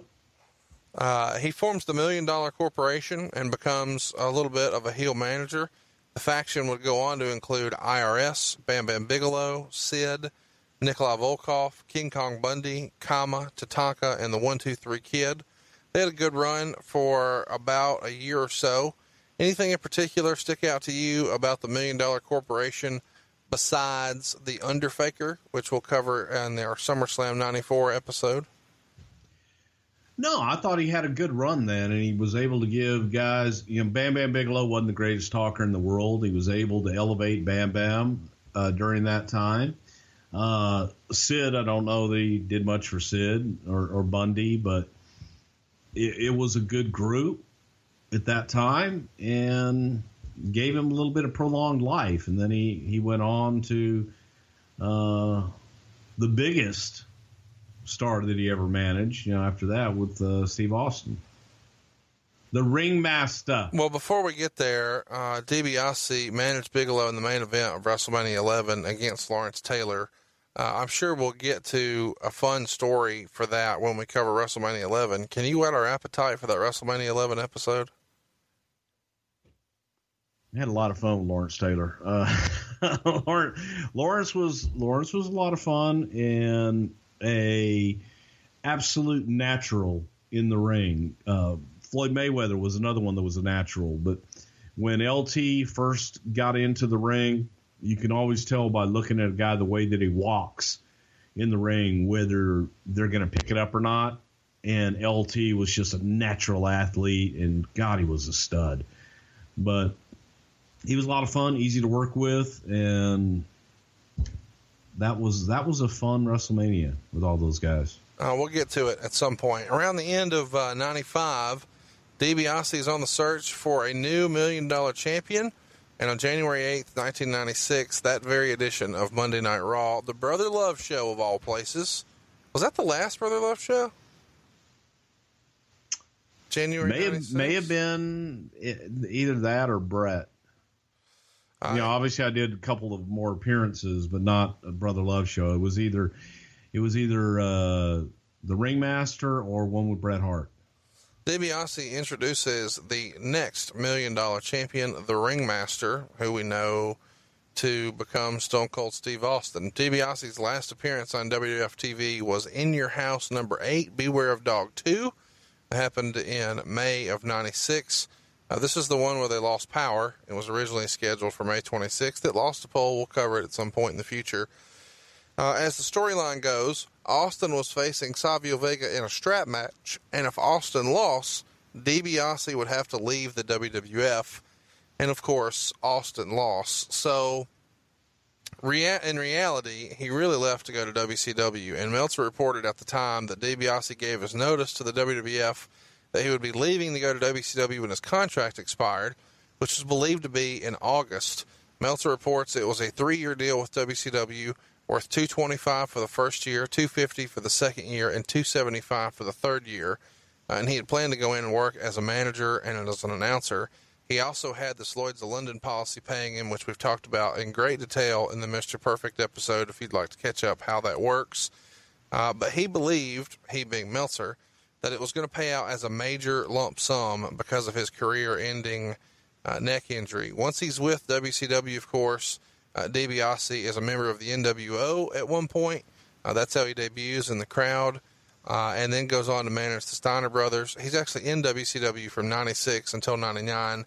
He kind of indicated that Bischoff didn't really have anything for him after the NWO concept. He didn't really need to manage the Steiners, uh, so he asked to kind of go his own way uh, and asked for his release, and it was granted. Uh, so he did not, you know, continue the wrestling move as long as maybe he could have and got into the ministry. He released his first book around that time uh, and really started to get heavy into the ministry. Uh, he returned in 04 briefly as a member of the creative team. Uh, he was there for about a year and a half, I guess. Uh, and then in April of 05, he was hired as a creative consultant and a road agent for the SmackDown brand. So I want to hear about Ted in 04 and 05 and how you convinced him to be an agent and what his role was on the creative team or what he really did. Oh, I didn't convince that poor bastard. Stephanie McMahon convinced him. Uh, Ted's great in the ring, and Ted is great at coming up with his own stuff and, and wrestling in the ring and putting together a terrific match. Ted's also really good at, at working with young talent and helping them make sense out of what they want to do. Ted is not an idea guy. He's he's not really a good finish man. Um, he's he can go do it. He has a hard time telling you how to do it. So he was a fish out of water. He wasn't comfortable. He didn't like it. he put on so much weight when he was on creative, and it would be the same. It would be the same story every week. He would just go, Bruce, this isn't what I do. How did I get myself into this? And um, I'm not happy. And he, he was away. God, he was away from his family more then than he was when he was on the road before. So Ted just wasn't really happy. He didn't he didn't enjoy that process at all. And if it were not for Dusty Rhodes, Ted probably would have snapped and gone home a lot sooner. There was a point where Ted uh, had, I guess it was a heart issue, but I was there. I was up in, in Stamford. It was during one of my weeks that I would have to uh, go to Stamford, And I'm at the office and we get a call from Dusty and it's like, Teddy is with on our way to the hospital within an ambulance. He was sitting there having breakfast and his eyes rolled back into his head. And I looked at him and I said, You all right? And he just fainted on me. He just boom, he's out right in the middle of the restaurant, right there in front of everybody. And so we called the 911. I got the ambulance. We're over here at the hospital. We're like, what the fuck? So we go over to go check on Ted, a couple of us, and one of the funny, one of the funniest things was Ted is laying on a gurney in the emergency room. They got one of those curtains uh, around him, and they've got all kinds of shit hooked up to him. You know, they got monitors and everything, and they're putting IVs in him. And the nurse comes in, and I, she either needed a uh, she either needed a urine sample or Ted had to pee. One of the two. I don't remember. But she hands him the one of those plastic urinals, and we're standing there, and she says, "Well, he he might need some help. One of you guys want to help him?" And I don't know why this was just funny to me, but Dusty steps back with, "Uh oh, he gonna relieve old Jumbo now. Everybody get out of the way." it was just one of those things that Brother Love, the Million Dollar Man, and the American Dream are in the emergency room, and Dusty says, "Everybody, watch out! He's to release old Jumbo now." And it was, I guess, you kind of had to be there, but us trying to tell Teddy we weren't to hold the urinal for him while he released old Jumbo was, I guess, funnier to me than, well, you know. Spend my day Oh, working hard on the go. That's all I got, folks. Sorry. Ted inducted It's, Sherri it's late Mar- at night now. Ted inducted Sherri Martel in the WWE Hall of Fame in 06 and then Duggan in 11. Uh, he himself went into the Hall of Fame in 2010. He was inducted by his sons Ted Jr. and Brett DiBiase. Uh, he did have a couple of other brief appearances. Uh, the night after WrestleMania 22, he offered Eugene $1,000 to dribble a basketball 100 times and then kick the ball away, recreating his old famous angle. Uh, on the 15th anniversary of Raw on December 10th of 2007, he won a 15-man battle royal. He wasn't even wrestling in. His former partner IRS actually won the match, but DiBiase came down and offered him a bribe to let him win, uh, which is kind of funny. Uh, May 19th of 2008, DiBiase was shown sitting with Mr. McMahon having a business discussion. And the next week on Raw, Ted introduced his son, Ted Jr., as the newest member of the WWE. Uh, what did you think of uh, Ted Jr.'s time in the WWE? Underutilized. I thought that Ted Jr. was, I thought he was an excellent talent. I thought he was well above average. He could talk, he could wrestle, and he looked great. But there was,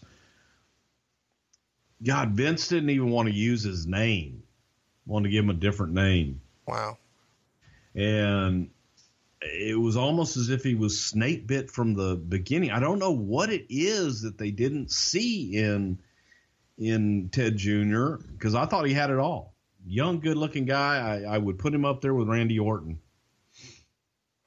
I just I, th- I thought he was special. I thought he had it. I, I enjoyed his work, and he had the pedigree, and it just didn't work out for him. As fate would have it, uh, Ted, who everybody believed to be one of the best wrestlers uh, in the company, never became the WWF champion or the Intercontinental champion. Uh, he would have, of course, the million dollar belt and a couple of tag runs. Uh, and he's now a Christian minister. In 1999, he founded the Heart of David Ministry, and he's traveled the world ministering to churches, children, camps, conferences, prisons, man, everywhere. uh, including Promise Keepers, Youth of the Nation. He's had a couple of books. Uh, Every Man Has His Price is one of them you could pick up on Amazon. Uh, what do you think is uh, Ted DiBiase's legacy as a professional wrestler? Everybody's got a price. It's he to me. Ted DiBiase was the the perfect. If you could draw out a plan of what you would want a wrestling heel to be, and and and and I also dare say a, a babyface as well, but he was a much better heel. And if you could draw out a blueprint and plan for what that would be, you would draw Ted DiBiase. Well, I gotta say, I'm uh, I'm pretty excited that we were able to cover this, especially in such uh, great detail. Um, the Million Dollar Man is somebody who I believe uh, is going to be remembered forever as one of the greatest gimmicks in the history of the WWF, and kind of uh, this podcast to me today was worthwhile just because we got to hear the Vince McMahon cigarette story uh, on the airplane, and that you kind of realized was the genesis of, of your understanding of who the Million Dollar Man was really based on. Uh, anything else you want to touch on here uh, before we kind of move on with this one? No, I think we covered it, but you know what? I, I think we probably missed a lot too because Ted had a great career that spanned so many years and touched so many people. I'm sure we missed something. And I'm sure that our audience will let us know, by God.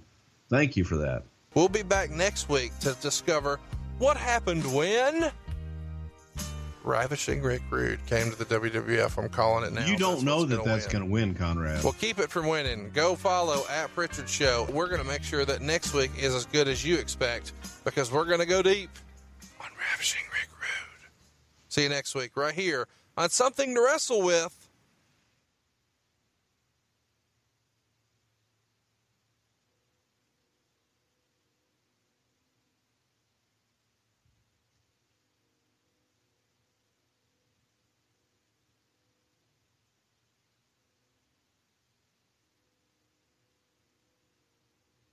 That's the end of the show. Why are you still listening?